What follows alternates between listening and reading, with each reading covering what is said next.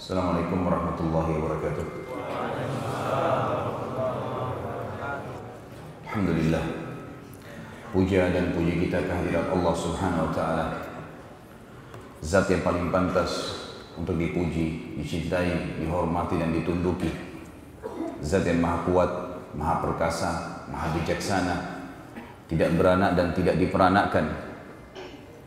Zat yang telah menggantungkan segala kebutuhan kita dengan kalimat mulia, Alhamdulillah. Maka sangat wajar kalau kita selalu mengucapkan kalimat yang mulia ini. Juga kita panjatkan salam hormat kita kepada pemimpin seluruh anak Adam pada hari kiamat.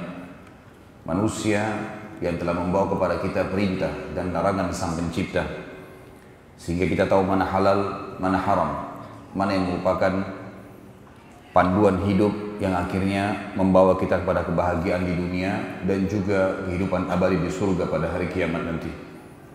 Manusia yang telah diberikan salam hormat langsung oleh sang pencipta bersama malaikatnya, maka sangat wajar sebagai pengikut yang setia kalau kita selalu mengatakan dan mengucapkan salawat dan taslim kepada Nabi besar Muhammad sallallahu wa ala alihi wa sahbihi wasallam. Pada pertemuan kita yang kedua, saudaraku iman ini, masalah materi sirah nabawiyah.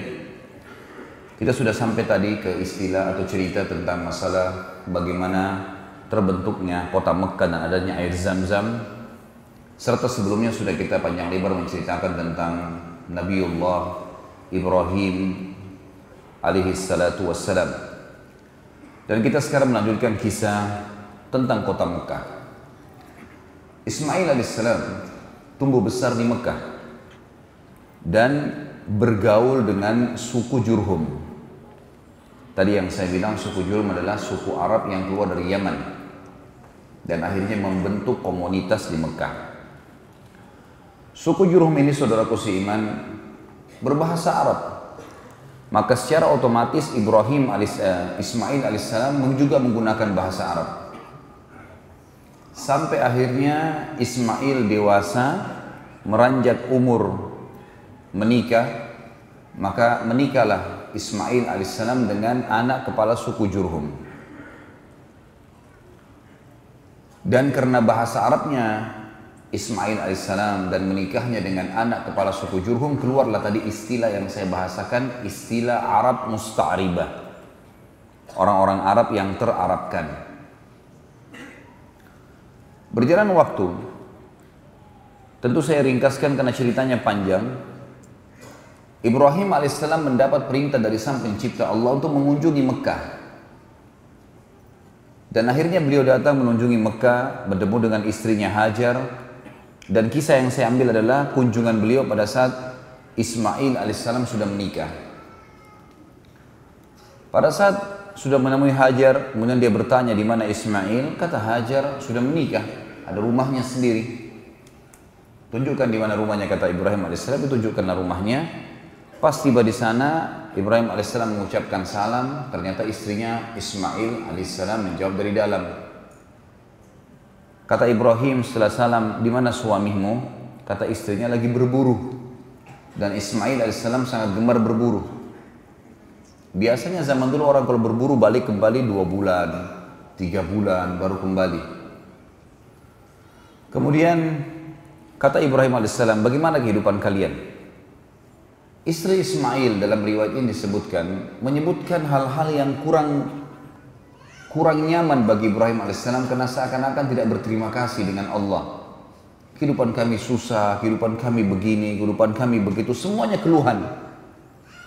Setelah mendengar itu kata Ibrahim alaihissalam, kalau suamimu pulang, sampaikan ada seseorang yang datang bernama Ibrahim. Dan pada saat itu disebutkan dalam riwayat kalau istri Ismail belum tahu. Nah, Ibrahim AS hidup di Palestina. Dan sampaikan padanya pesan agar dia mengganti tiang pintu rumahnya. Baiklah. Ibrahim AS dalam riwayatnya dikatakan pulang ke rumahnya ketemu Hajar. Tunggu beberapa hari Ismail belum kembali, kembali lagi ke Palestina. Beberapa hari kemudian Ismail pulang menemui ibunya Hajar alaihi wassalam kemudian dia pun pulang ke rumahnya. Lalu dia menanyakan kepada istrinya. Apa ada orang yang datang? Kata istrinya ada. Siapa namanya? Seseorang yang bernama Ibrahim. Apa yang dia tanyakan? Apa yang kalian apa yang engkau bicarakan dengannya? Dia menanyakan kehidupan kita. Lalu apa yang kau jelaskan? Ya kehidupan kita susah. Tidak seperti orang kaya si fulan dan si fulan. Ada orang-orang dari Jurhum yang kaya, rumahnya bagus, lebih bagus di Mekah. Gitu. Lalu kata Ismail AS, apa pesannya? Kata istrinya, pesannya agar engkau mengganti tiang pintu rumahmu. Kata Ismail, kalau begitu, bungkuslah pakaianmu, aku sudah menceraikanmu. Karena yang datang itu adalah ayahku Ibrahim, seorang Nabi Allah. Dan perintah untuk mengganti tiang pintu artinya aku disuruh menceraikanmu.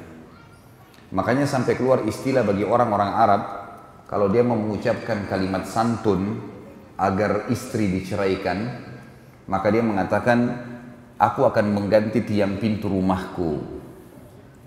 Di sini ada akhwat datang hadir ya. Jadi kalau antum menggunakan ini berarti sudah ketahuan. Beberapa waktu kemudian dalam riwayat lagi yang lain disebutkan Ibrahim alaihissalam datang lagi kedua kali tapi entah jedah waktunya berapa tahun tidak tahu. Datang lagi sekali ketemu dengan Hajar alaihissalam. Kemudian setelah ketemu tak eh, mana eh, eh, Ismail. Ismail lagi keluar. Baik saya mau datang ke rumahnya datang ke rumahnya. Berikan salam. Ternyata sudah wanita lain sekarang. Ismail alaihissalam sudah menikah dengan wanita lain dari Jurhum. Lalu Ibrahim bertanya alaihissalam di mana suamimu? Lagi pergi berburu. Bagaimana kehidupan kalian Alhamdulillah kehidupan kami cukup. Orang ini mukminah. Semuanya disyukuri sama dia. Setelah panjang lebar dia cerita kata Ibrahim alaihissalam, kalau suamimu pulang sampaikan salam seseorang yang bernama Ibrahim dan sampaikan padanya agar dia mempertahankan tiang pintu rumahnya. Ini yang senyum-senyum sudah tahu cara bercerai ya. Bukan saya ajarin loh ya. Cerai dalam Islam itu hukumnya hal mubah yang paling Allah benci. Tapi ini adab terjadi di sejarah para nabi-nabi. Kali ini Ibrahim alaihissalam tidak langsung pulang. Nunggu di situ. Nunggu sampai Ismail alaihissalam datang dan ada dalam ada sebuah riwayat yang dipastikan insya Allah kesahihannya menjelaskan bahwasanya Ibrahim alaihissalam belum pernah bertemu dengan Ismail kecuali di saat itu. Jadi belum pernah ketemu sebelumnya. Dari waktu bayi diletakkan pertama di Mekah yang kosong itu, belum pernah ketemu sampai Ismail sudah menikah. Jadi bisa belasan mungkin puluhan tahun. Tapi tidak disebutkan umur Ismail selama waktu itu berapa. Ada juga sebagian ulama yang menanggapi kisah ini mengatakan kemungkinan adalah Ismail alaihissalam pada saat itu sudah mencapai juga umur kenabian. Umur kenabian berarti 40 tahun. Yang berarti Ibrahim alaihissalam pada saat itu sudah 70 tahunan. Karena waktu maaf, sudah hampir 80-an sekian ya. Maka ini ini sebuah pernyataan tentunya, tapi apa pun itu yang jelas disampaikan kalau Ismail alaihissalam bertemu dengan Ibrahim. Setelah ketemu, bertemulah dua orang ayah dan anak ini. Baru saja dua tiga hari ketemu, Ibrahim alaihissalam mimpi menyembeli anaknya. Mimpi menyembeli anaknya. Maka pada saat itu pun Ibrahim alaihissalam memanggil Ismail di pagi hari kemudian mengatakan ya Ismail sesungguhnya aku melihat dalam mimpiku aku menyembelihmu kira-kira bagaimana pendapatmu ada sebagian orang yang mengatakan di sini Ismail masih anak-anak masih di bawah 10 tahun, masih di bawah 15 tahun. Tapi ditanggapi oleh para ahli sejarah yang lain atau para ulama yang lain, tidak mungkin anak-anak umur 15 tahun atau di bawah 10 tahun mau menerima lehernya disembelih. Masuk akal lah kira-kira kalau antum punya anak 10 tahun, sini nak, saya mimpi saya sembelih kamu. Larilah dia. Gitu kan. Jadi yang lebih dekat sebenarnya adalah memang Ismail sudah sampai pada umur yang yang ternobatkan menjadi nabi. Bahkan pendapat yang dirojihkan oleh sebagian besar ulama adalah Ismail sudah dinobatkan jadi nabi pada saat itu. Jadi dia sama ayahnya sudah sama-sama nabi. Cuman Ibrahim alaihissalam rasul. Rasul berarti membawa syariat baru. Nabi hanya mengingatkan kaumnya apa yang disampaikan Nabi dan Rasul sebelumnya. Jadi Ismail tidak punya syariat baru. Beliau Nabi. Hanya menyampaikan kaumnya apa disampaikan ayahnya Ibrahim. Tapi Ibrahim Rasul. Bawa syariat. Dan bahkan termasuk ulul azm. Di antara lima Rasul yang merupakan pilihan atau pemimpin para nabi-nabi dan rasul yang Allah utus 120 ribu nabi di antaranya 313 rasul yang wajib kita imani yang tertulis namanya di Al-Quran dan Sunnah 25 nabi dan rasul Ibrahim alaihissalam pada saat menyampaikan kalimat itu kira-kira apa responnya Ismail alaihissalam wahai ayahku kerjakan apa yang kau diperintahkan kau akan temui aku sebagai orang yang sabar dan kalimat ini teman-teman paling tepat diucapkan oleh seorang nabi ini minta disembelih. Dan perlu juga teman-teman tahu, di alam nabi-nabi, mimpi itu, mimpi nabi nggak mungkin dari syaitan. Semua mimpi nabi benar. Kalau nabi yang mimpi, benar semuanya. Bahkan bisa terjadi adalah wahyu yang disampaikan kepadanya. Jadi mimpi di sini adalah satu hal petunjuk. Ringkas cerita teman-teman sekalian, akhirnya Ibrahim dan Ismail menuju ke tempat yang sudah dilihat dalam mimpinya untuk disembelih. Tempatnya di wilayah antara Muzdalifah dengan Mina. Antara Muzdalifah dengan Mina. Tapi sekarang kalau saya melihat dia tepatnya masih masuk wilayah Muzdalifah. Masuk wilayah Muzdalifah. Kerajaan Saudi meletakkan seperti batu kecil itu untuk mengenang kalau di situ dulu tempatnya Ismail mau disembelih. Kalau sekarang pas ada di bawah ada gunung di bawah rel kereta yang dibuat oleh kerajaan Saudi untuk perjalanan jemaah haji. Biasanya kalau orang turun Siti Mekah ditunjukin tuh.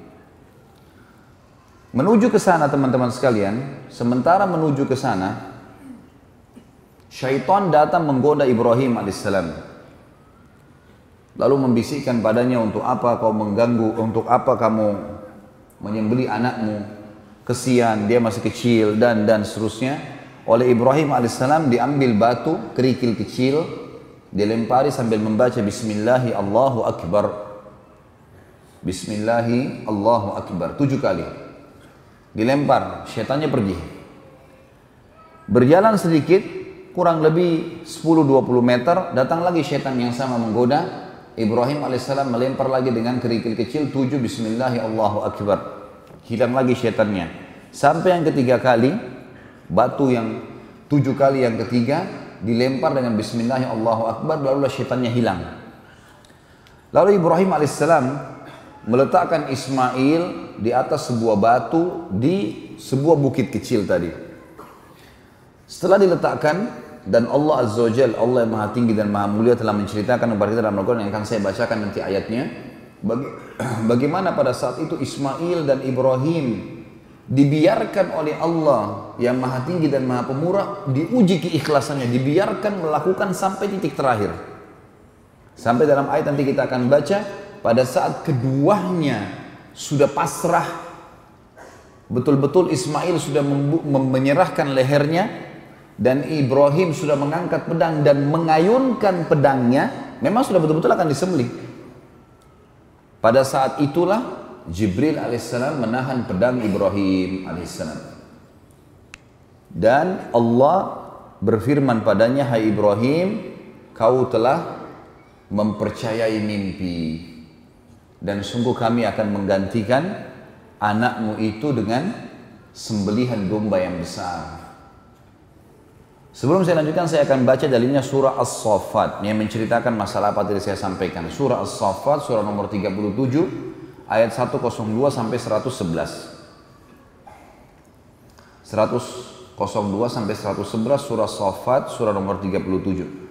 أعوذ بالله من الشيطان الرجيم. فلما بلغ معه السعي قال يا يا بني إني أرى في المنام أني أذبحك فانظر ماذا ترى. قال يا أبت افعل ما تؤمر ستجدني إن شاء الله من الصابرين.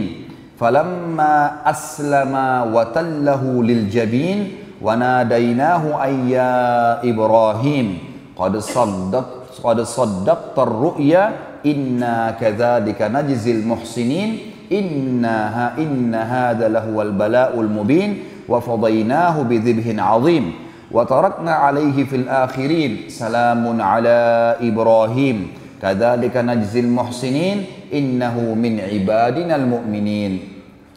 Maka tak kala anak itu sampai pada umur sanggup, terjemahan bahasa Indonesia kita begitu di Quran. Di sini makna yang lain tadi saya bilang pendapat ulama adalah sudah sampai pada umur kenabian. Dan umumnya Nabi diutus berapa? 40 tahun. Baik. Berusahalah bersama-sama Ibrahim. Mulailah bergerak dengan ayahnya. Ibrahim berkata, Hai anakku, Sesungguhnya aku melihat dalam mimpi bahwa aku menyembelihmu. Maka coba fikirkan apa pendapatmu. Bagaimana kira-kira menurut kamu? Ia menjawab Ismail alaihissalam, Hai ayahku. Dan di sini menggunakan kalimat abati. Ya abati. Saya pribadi menggunakan itu buat anak-anak saya. Mereka saya suruh panggil abati karena memang kalimat ini sebenarnya kalimat dalam bahasa Arab yang paling santun untuk memanggil ayah. Artinya itu apa? ayahku sayang. Kan kita banyak Indonesia abi ya atau yang lainnya boleh-boleh saja. Ada yang memanggil abu ya, ada yang memanggil aba dan seterusnya. Ini semua adalah hal-hal yang tidak ada masalah mubah. Tetapi di sini di Al-Quran disebutkan ya abatif al matu'mar. Wahai abati, wahai ayahku yang tercinta, kerjakanlah apa yang sedang engkau diperintahkan. Insya Allah engkau akan mendapatiku termasuk orang-orang yang sabar. Enggak ada anak 10 tahun bisa ngomong ini. Tak kala keduanya telah berserah diri dan Ibrahim membaringkan anaknya atas pelipisnya, nyatalah kesabaran keduanya. Tadi saya bilang, waktu Ibrahim alaihissalam sudah letakkan Ismail, Ismail sudah tutup matanya, sudah pasrahkan lehernya, Ibrahim alaihissalam sudah mengangkat pedang dan diayunkan, udah dua-duanya pasrah, ini makna daripada tafsir falamma aslama pada saat keduanya sudah menyerahkan diri sudah pasrah watallahu lil jabin sudah diletakkan di batu sudah diangkat lehernya pedangnya sudah diarahkan. Wanadainahu ayya ibrahim. Pada saat itulah kami panggil dia. Maksudnya Jibril alaihissalam memanggilnya. Tadi riwayat menjelaskan pedang Ibrahim dipegang oleh Jibril AS ditahan. Kemudian dikatakan, Hai Ibrahim, sesungguhnya kamu telah membenarkan mimpi itu. Sesungguhnya demikianlah kami memberi balasan kepada orang-orang yang berbuat baik. Ya. Ini benar-benar suatu ujian yang nyata dan kami tebus anak itu Ismail dengan seekor sembelihan yang besar.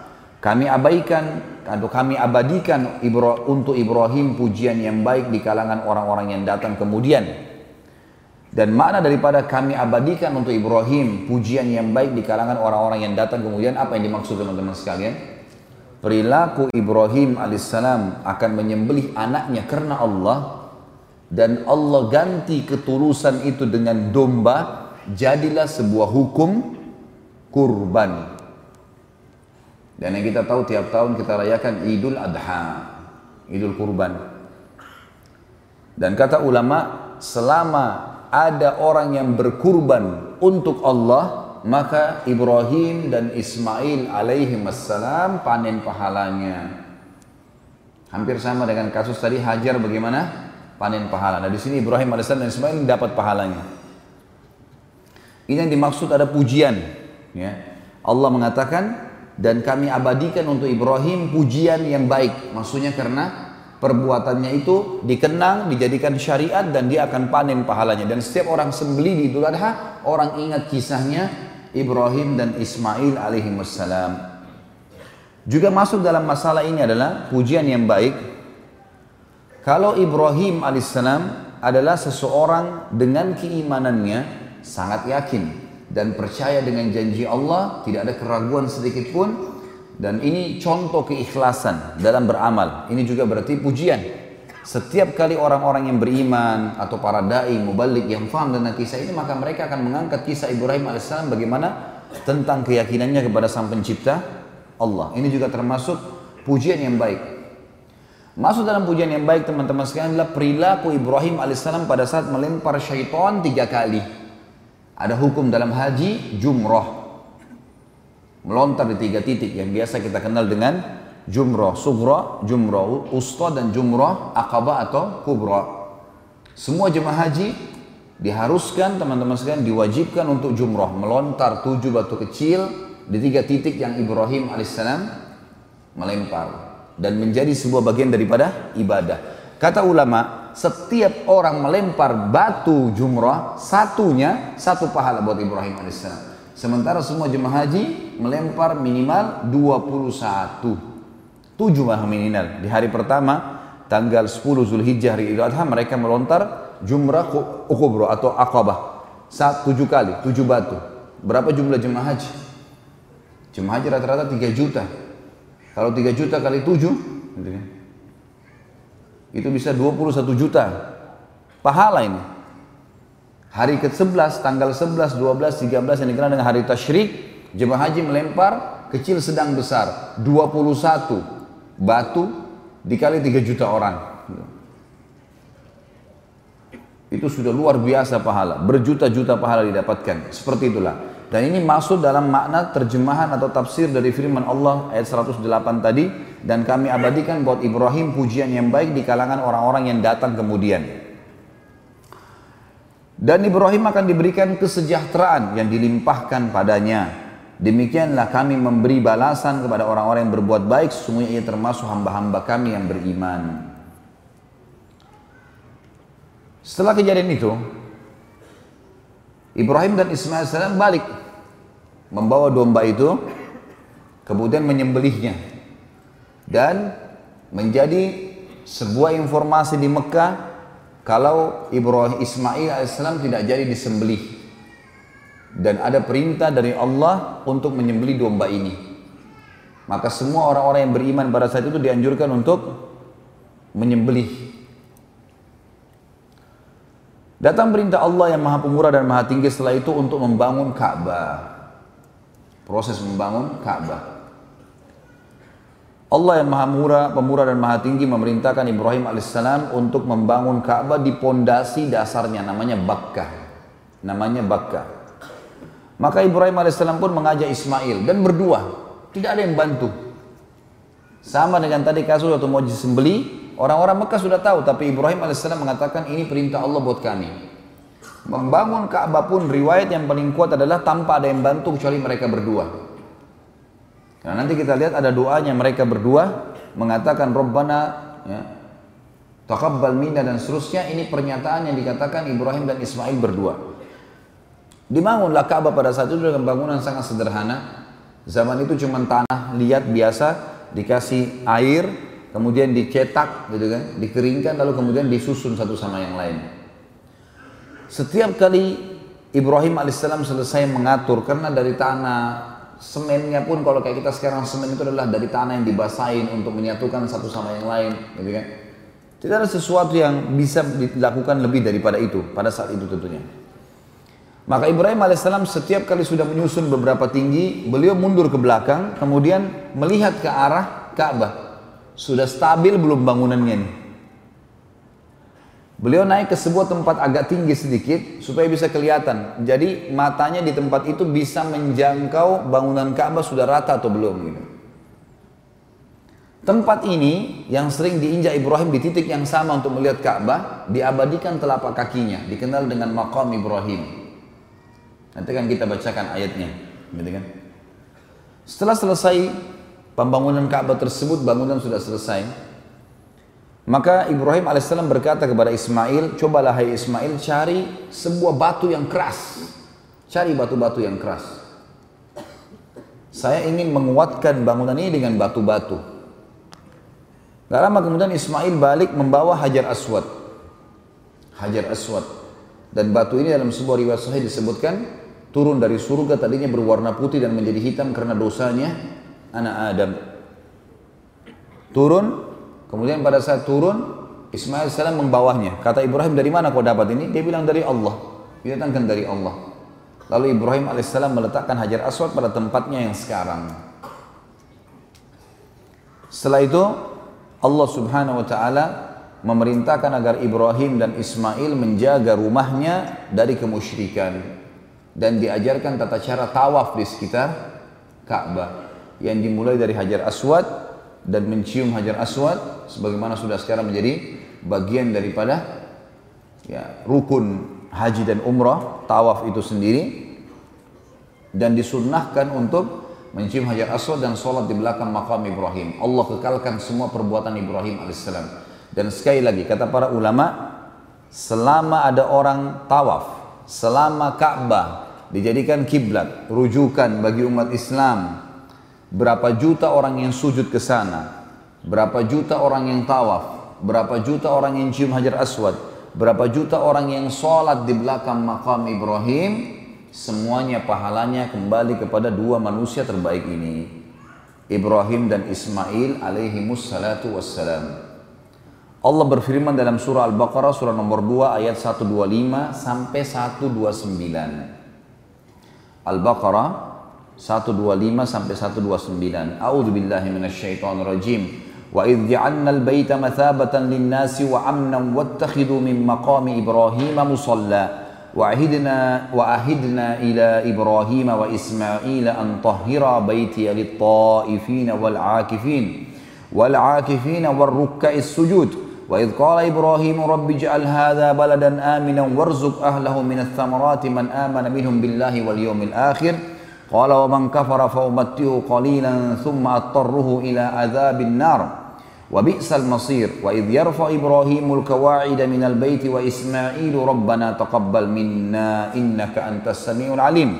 ربنا واجعلنا مسلمين لك ومن ذريتنا أمة مسلمة لك وأرنا مناسكنا وتب علينا. innaka anta tawwabur rahim. Rabbana wa ba'ats fihim rasulan minhum yatlu alaihim ayatika wa yu'allimuhumul kitaba wal hikmah wa yu'allimuhumul kitaba wal hikmata wa yuzakkihim. Innaka antal azizul hakim.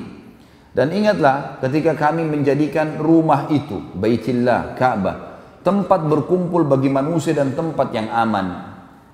Semua manusia datang ke sana berbondong-bondong kalau kita lihat orang yang tawaf, orang yang jalan datang Masjid Haram, sholat, makin lama makin banyak.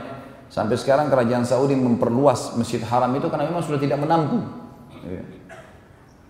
Allah menjelaskan dan tempat yang aman. Subhanallah, Mekah itu tempat teraman di dunia.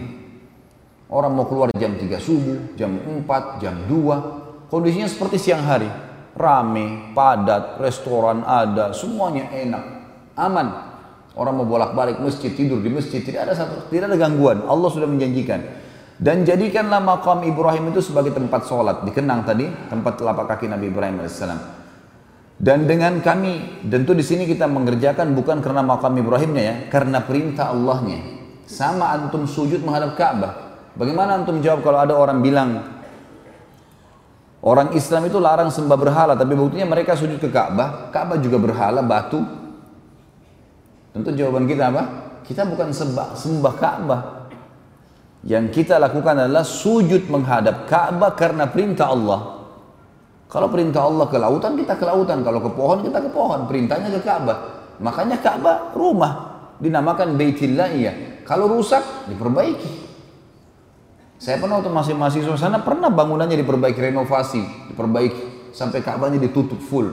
Diperbaiki semua, di, di, di, di, dikokohkan lagi. Ya, Kiswanya diganti setiap tahun. Kita menghormati karena Allah memerintahkan untuk menghormati. Sama dengan Hajar Aswad. Antum cium kenapa? Hah? Sudah makan belum tadi nih? Kenapa dicium Hajar Aswad? Karena perintah Allah. Kenapa kita tawaf? Karena perintah Allah. Kenapa kita sa'i? Karena perintah Allah. Kenapa kita menyembelih? Karena perintah Allah. Kenapa bahkan kita hidup di sini dan kita mengerjakan apa yang apa kita menikmati yang halal meninggalkan haram semua karena perintah Allah. Seorang suami baik sama istrinya, eh, eh, bakti sama orang tuanya, mengurus anak-anaknya, mencari nafkah banting tulang, istrinya mentaati suaminya, membersihkan rumah, merawat dirinya, merawat anak-anaknya, merawat suaminya, semua karena Allah. Pernah Umar bin Khattab berdiri depan Hajar Aswad, kemudian beliau berkata dengan suara keras di musim haji, supaya orang semua dengar, Hai Hajar Aswad, Saya benar-benar demi Allah tahu kau hanya batu biasa. Kalau bukan saya dengar, Rasul, saya, kalau saya tidak melihat, kalau bukan karena saya melihat Rasulullah SAW menciummu, saya tidak akan menciummu. Maksudnya menghormati hanya Rasul, iya, tapi jangan sampai berlebihan. Harus digarisbawahi poin itu. Sehingga tidak ada hal-hal yang salah di sini. Umar bin Khattab pernah menebang pohon yang dikenal dengan syajarah ri, e, e, tempat bayat Ridwan. Nanti kita pelajari itu pada saat surhu Hudaybiyah, kesepakatan Hudaybiyah. Ada pohon di situ Nabi SAW pernah membaiat 1398 sahabat. Sebenarnya jumlah mereka 1400 sama Nabi satu, satu orang munafik ikut tidak mau membaiat Nabi SAW. 1398 yang membaiat. Lalu Nabi SAW menjamin semua ashabus syajarah yang membaiat Nabi di bawah pohon, gitu kan? Dikenal dengan bayat Ridwan, itu pasti masuk surga. Pohon ini di zaman Umar bin Khattab banyak orang datang sembah-sembah, sholat di situ, gantung surbannya, ikat untahnya, menganggap berkah. Apa yang Umar lakukan? Izinkan Umar tebang pohon itu. Sama Umar ditebang. Karena ini pohon setelah bayat pun Nabi SAW tidak pernah satu kali pun datang ke sana, tidak pernah suruh hormati pohon itu, tidak pernah juga ya, mengunjunginya secara khusus. Nggak Sama dengan Gua Hira, sama dengan ya, Jabal Nur, ya, Jabal Nur itu kemudian Jabal, Jabal Thur, tempatnya Nabi SAW sembunyi. Satu kali saja. Setelah hijrah ke Madinah, setelah menerima wahyu, Iqra bismi rabbikal Iqra khalaq. Ini setelah itu Nabi SAW tidak pernah ke Gua Hira, tidak pernah datang secara ke gunung Jabal Nur. Seperti banyak sekarang jemaah haji yang melakukan sengaja naik jauh-jauh sampai ada yang jatuh meninggal.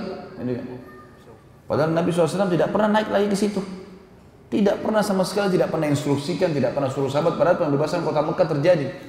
Sekali saja pada saat ya kejadian wahyu maksudnya ya. Pada saat turunnya Iqra bismi rabbikal ladzi khalaq. Misalnya di atas ada orang gambar-gambar tulis-tulis taruh sejadah gitu sama juga di tempat-tempat lain. Ini kadang-kadang karena kesalahpahaman saja. Semestinya tidak dilakukan. Lakukanlah seperti apa yang baginda Nabi SAW perintahkan. Baik. Dikatakan di sini teman-teman sekalian. Dan ingatlah ketika kami menjadikan rumah itu Baitillah tempat berkumpul bagi manusia dan tempat yang aman. Dan jadikanlah makam Ibrahim tempat sholat dan kami telah perintahkan kepada Ibrahim dan Ismail bersihkanlah rumahku untuk orang-orang yang tawaf, etikaf, ruku dan sujud. Yang dimaksud dengan bersihkan adalah bersihkan dari kotoran dan jaga dari kemusyrikan atau kemaksiatan. Nanti akan kita pelajari ada kisah dua orang namanya Isaf dan Nailah berzina depan Ka'bah akhirnya dikutuk jadi patung sama Allah. Ayat 126 tadi ayat 1, tadi 125 sekarang 126 dan ingatlah ketika Ibrahim berdoa ya Tuhanku jadikanlah negeri ini Mekah negeri yang aman sentosa dan berikanlah rezeki dari buah-buahan kepada penduduknya yang beriman di antara mereka kepada Allah dan hari kemudian. Allah berfirman, dan kepada orang-orang kafir pun aku akan beri kesenangan sebentar, kemudian aku paksa ia menjalani siksa neraka dan itu adalah seburuk-buruk tempat kembali. Ayat 2127 dan ingatlah ketika Ibrahim meninggikan, membina atau membangun dasar-dasar baitillah bersama Ismail seraya berdoa. Ini tadi yang saya bilang teman-teman saya saksi bahasan para ulama tafsir tentang Ibrahim dan Ismail hanya berdua membangun Ka'bah. Karena instruksi Allah begitu. Tidak minta tolong sama orang. Makanya dikatakan di ayat di sini dan ingatlah ketika Ibrahim meninggikan dasar-dasar Baitillah bersama Ismail. Bisa saja Allah mengatakan bersama Jurhum. Bersama masyarakat Mekah, gitu kan. Seraya berdoa, ya Tuhan kami, terimalah dari kami amalan kami, sungguhnya engkau lah yang maha mendengar lagi maha mengetahui. Dan ini sunnah teman-teman sekalian. Setiap kali kita sudah berbuat apa-apa, amal ibadah apa pun usahakan selalu diikutkan dengan doa Rabbana taqabbal minna innaka antas samiul alim wa tub alaina innaka antat tawwabur rahim tapi di sini yang debatnya adalah Rabbana taqabbal minna ya, innaka antas samiul alim ya. Kalimat ini teman-teman sekalian diucapkan oleh dua nabi yang mulia walaupun mereka sudah tahu ini perintah Allah, mereka nabi Allah dan mereka sudah ikhlas kepada Allah, tapi mereka masih mengatakan ya Allah terimalah dari kami. Sesungguhnya engkau yang maha mendengar lagi maha mengetahui. 128 ya, ayat 128 ya Tuhan kami, jadikanlah kami berdua orang yang tunduk patuh kepada engkau. Dan jadikanlah di antara anak cucu kami umat yang tunduk dan patuh juga kepada engkau. Dan tunjukkanlah kepada kami cara-cara dan tempat-tempat ibadah haji kami. Dan terimalah taubat kami, sungguhnya engkau lah yang maha penerima taubat lagi maha penyayang. Jadi pada saat itu sudah ada berita datang dari Jibril alaihissalam setelah bangun Ka'bah, setelah proses tadi adanya ya, proses penyembelihan kurban yang tidak jadi penyembelihannya, kemudian proses jumrah melontar syaitan tadi, kemudian proses istrinya Ibrahim alaihissalam hajar pada saat sa'i antara Safa dan Marwah dimasukkan nanti dalam rangkaian manasik haji ya, dan umroh itu. Kemudian dikatakan dan terimalah tobat kami sungguhnya engkau maha penerima tobat lagi maha penyayang. 129 Ya Tuhan kami utuslah untuk mereka seorang rasul dari kalangan mereka. Kata para ulama maksudnya adalah Nabi Muhammad alaihi wassalam. Karena setelah meninggalnya Ismail tidak ada nabi di Mekah kecuali Nabi Muhammad sallallahu alaihi wasallam. yang akan membacakan utuslah ya Allah ya Tuhan kami utuslah kepada mereka seorang rasul dari kalangan mereka yang akan membacakan kepada mereka ayat-ayat engkau dan mengajarkan kepada mereka Alkitab atau Al-Quran dan hikmah. Al-hikmah artinya sunnah. Serta mensucikan mereka sungguhnya engkau adalah zat yang maha kuasa lagi maha bijaksana. Kalau tentang maqam Ibrahim juga ada disebutkan dalam ayat lain teman-teman sekalian. Disebutkan dalam surah Al-Imran. Al-Imran surah nomor 3 ayat 97 A'udzu billahi minasyaitonir rajim. Fihi ayatum bayyinatum maqamu Ibrahim. Wa man dakhalahu kana amina. Walillahi 'alan nasi hajjul baiti man istata'a ilaihi sabila. Wa man kafara fa innallaha ghaniyyun 'anil 'alamin. Padanya di sekitar Ka'bah itu terdapat tanda-tanda yang nyata. Kalau memang kisah Ibrahim benar Allah pastikan di antaranya ada maqam Ibrahim, pijakan kakinya. Barang siapa yang memasuki Baitillah menjadi aman lah ia. Mengerjakan haji adalah kewajiban manusia terhadap Allah. Tentu dalam Islam wajibnya adalah yang pertama satu kali, sisanya menjadi sunnah. Yaitu bagi orang-orang yang sanggup mengadakan perjalanan ke Baitillah, sanggupnya baik dia sanggup karena harta dan fisiknya sudah ada atau dia dibayarkan oleh orang lain. Masuk di dalamnya kesanggupan. Barang siapa yang mengingkari kewajiban haji, maka sungguhnya Allah Maha Kaya tidak memerlukan sesuatu dari semesta alam. Dan ini disebutkan di dalam sebuah riwayat kalau Umar bin Khattab bin anhu memerintahkan ya, para pengawal-pengawalnya, panglima perangnya untuk mendatangi semua wilayah kaum muslimin kemudian melihat kalau ada orang-orang yang tidak pergi haji sementara dia mampu dan belum pernah haji untuk diambil hartanya sebagai jizyah karena dianggap dia mengingkari haji itu. Kenapa dia nggak pergi? Gitu ya. Ini kewajiban dari Allah Subhanahu wa taala.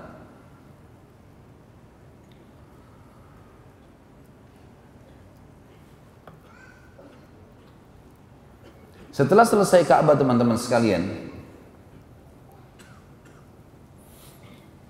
Allah Subhanahu wa taala mengutus Jibril alaihissalam lalu berkata kepada Ibrahim, "Wahai Ibrahim, panggillah orang untuk haji." Kata Ibrahim alaihissalam, "Wa ma yablughu sauti?" Sampai di mana suaraku ini? Manggil semua manusia pergi haji.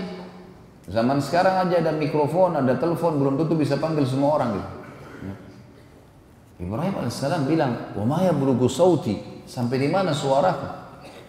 Apa kata Jibril alaihissalam? Tugasmu hanya menyampaikan. Ma alaika illal balaq. Cari tempat tinggi, naik, panggil, teriak saja. Hai manusia, datanglah haji ke Mekah.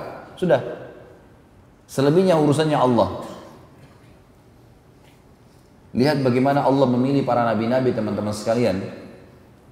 Sulit sekali memang orang-orang seperti kita yang masih subhanallah kadang-kadang disampaikan kalau Allah kalau Rasul masih bimbang. Para nabi-nabi disuruh apa saja yakin ini perintah Allah. Kalau memang itu perintah Allah. Ibrahim alaihissalam naik ke gunung yang dia anggap tinggi lalu dia teriak dia mengatakan hayyuhan nas utu ilal hajj hai manusia datanglah kerjakan haji maka pada saat itu suara Ibrahim alaihissalam dalam sebuah riwayat yang sahih dikatakan dibawa dengan hikmah Allah oleh angin ke seluruh pelosok muka bumi. Dan semua orang beriman mendengar kalimat itu dan tergerak untuk datang. Semuanya dari seluruh muka bumi. Allah menceritakan dalam surah Al-Hajj, menceritakan masalah haji, surah Al-Hajj, surah nomor 22 ayat 26 sampai 29. 26 sampai 29. A'udzu billahi minasyaitonir rajim. Wa idh bawwa'na li Ibrahim makanal baiti alla tusyrik bi syai'an wa tahhir baiti lit-ta'ifin lit-ta'ifin wa tahhir baiti lit-ta'ifin wal wal qa'imin war ruk'is sujud. وعذم في الناس بالحج يأتوك رجالا وعلى كل ضامر يأتين من كل فج عميق ليشهدوا منافع لهم ويذكروا اسم الله في أيام معلومات على ما رزقهم من بهيمة الأنعام فقلوا منها وأطعموا البائس الفقير ثم ثم ليقضوا تفاثهم وليوفوا نذورهم وليطوفوا بالبيت العتيق Dan ingatlah ketika kami memberikan tempat kepada Ibrahim di sekitar Baitillah dengan mengatakan, Janganlah kamu mempersekutukan sesuatu dengan aku, kata Allah, melalui Jibril AS kepada Ibrahim, jangan sampai ada kemusyrikan di sini. Dan sucikanlah rumahku ini bagi orang-orang yang tawaf, orang-orang yang beribadah, juga orang-orang yang rukut dan sujud. Bersihkan, mudahkan buat mereka. Bersihkan segala macam najis dan kotoran dan patung-patung syirik dan seterusnya. Dan berserulah kepada manusia untuk mengerjakan haji. Ini yang dikatakan tadi, panggil manusia untuk pergi haji. Niscaya mereka akan datang kepadamu dengan berjalan kaki. Padahal Ibrahim AS berteriak dari gunung Mekah. Dari seluruh dunia kata Allah, mereka akan datang kepadamu dari seluruh dunia dan berjalan kaki dan mengendarai unta yang kurus. Kata ulama tafsir maksudnya unta mereka kurus. Dhamir itu kurus gitu kan. Kenapa kurus? Karena perjalanan terlalu jauh ke Mekah dari pelosok bumi ini yang datang dari segenap penjuru yang jauh. Agar mereka menyaksikan berbagai manfaat bagi mereka dan agar mereka menyebut nama Allah pada hari yang telah ditentukan. Maksudnya manfaat di sini adalah Ternyata orang beriman tidak sendirian. Kita kalau pergi haji kita lihat kita punya komunitas banyak, semua suku, semua bahasa, berjuta-juta orang semua mengerjakan yang sama. Apalagi kalau sudah pakai ihram di Mina, di Arafah, di Muzdalifah, itu pada saat pakai ihram subhanallah kita lihat presiden pun, raja pun sama. Kemudian dikatakan itu manfaat buat mereka dan agar mereka menyebut nama Allah pada hari yang telah ditentukan. Maksudnya di sini adalah hari-hari haji. Tanggal 8 Zulhijjah sampai 13 Zulhijjah. Karena haji ada 6 hari. 8 sampai 13. 8 dan tanggal 13 sunnah 4 hari 9, 10, 11, 12 hari wajib. Tanggal 8 jemaah haji masuk ke Mina. Dan ini hukumnya sunnah. Dikenal dengan hari tarwiyah hari tarwiyah. Mereka pakai ihram dari rumah mereka kalau orang Mekah, kalau orang pendatang kayak kita misalnya jemaah haji, maka mereka pakai ihram dari hotel mereka masuk ke Mina. Lalu mereka mengerjakan sholat jamak qasar takdim di waktu duhur. Duhur dan asar di kas, di jamak digabung, di kasar, dipangkas. Yang dipangkas hanya sholat yang rubaiyah, empat rakaat. Duhur, asar, dan isya. Dan kasus jamak, jadi tidak ada tidak ada kasar kecuali empat rakaat ya. Subuh nggak mungkin jadi satu, maghrib nggak mungkin satu setengah, gitu kan. Dan jamak hanya boleh duhur sama asar dan maghrib sama isya, nggak boleh yang lain. Jadi duhur sama asar, maghrib sama isya, nggak boleh asar sama maghrib, nggak boleh isya sama subuh, nggak boleh subuh sama duhur. Yang bisa hanya duhur sama asar saja, maghrib sama isya saja. Dan yang dipangkas di kasar hanya yang rubaiyah empat rakaat, duhur sama asar dan isya maghrib kalau jamak dengan isya cuma tetap tiga dan isyanya yang dua. Di takdim, dimajukan di waktu duhur. Jemaah haji di sana bertasbih, bertahlil, bertakbir kepada Allah ya. Mereka mengatakan subhanallah, la ilaha illallah, Allahu akbar, berzikir, membaca Al-Quran. Biasanya kalau travel-travel kita atau jemaah kita diadakan pengajian. Walaupun kadang-kadang subhanallah kita sayangkan banyak di antara mereka yang lalai pada saat itu. Artinya ngobrol-ngobrol saja, buang-buang waktu, makan, minum, bolak-balik masuk kamar mandi, nggak ada gunanya ini. Kecuali darurat, tapi banyak yang begitu. Ringkas cerita, di jamak kasar takdim, kemudian sampai maghrib, maghrib juga sama, di jamak sama isya, di kasar isyanya, dan di takdim di waktu maghrib. Kemudian mereka istirahat. Tanggal 9, hari Arafah, hari wajib. Kan tadi saya bilang 8 sampai 13. Tanggal 9, jemaah haji masuk ke, ke, ke Arafah. Dan ada tiga lokasi kita di musim haji. Mina, Arafah, Muzdalifah. Enggak ada lokasi lain. Tiga ini. Tiga ini tentu ada Masjidil Haram nanti itu lain. Masjidil Haram itu wilayah yang ini berdekatan yang kita harus dikenal dengan Masjidil Haram. Nanti tanggal 9 kita masuk ke Arafah, habis sholat duha, kemudian pakai baju ihram, ini hari wajib haji. Kata Nabi SAW, Al-Hajju Arafah. Haji adalah Arafah. Di kerajaan Saudi sekarang kalau ada pun orang yang sudah sakit, ya sudah datang haji niat haji kemudian sakit di rumah sakit, selama dia masih hidup dipakein ihram pada hari itu, hari Arafah, dipakein impus, diantar pakai ambulans. Gitu. Karena hadir di Arafah adalah sebuah kewajiban, dianggap sudah haji. Yang lainnya kalau punya udur, sakit dan sebagainya ini bisa diganti dengan sembelihan. Baik. Tanggal 9 itu teman-teman sekalian jemaah haji timbul tunggu sampai dari pagi duha sampai terbenam matahari dan tidak boleh tinggalkan Arafah sebelum terbenam matahari. Dan kata Nabi SAW, tidak ada hari sepanjang tahun, tidak ada hari-hari ya, yang lebih banyak Allah membebaskan hamba yang dari neraka dibandingkan hari Arafah. Makanya orang yang haji dianjurkan berbanyak ibadah, yang tidak haji dianjurkan puasa. Puasa hari Arafah. Yang kata Nabi SAW dalam hadis Bukhari Muslim, tanggal 9 Zulhijjah, ini satu hari sebelum Idul Adha.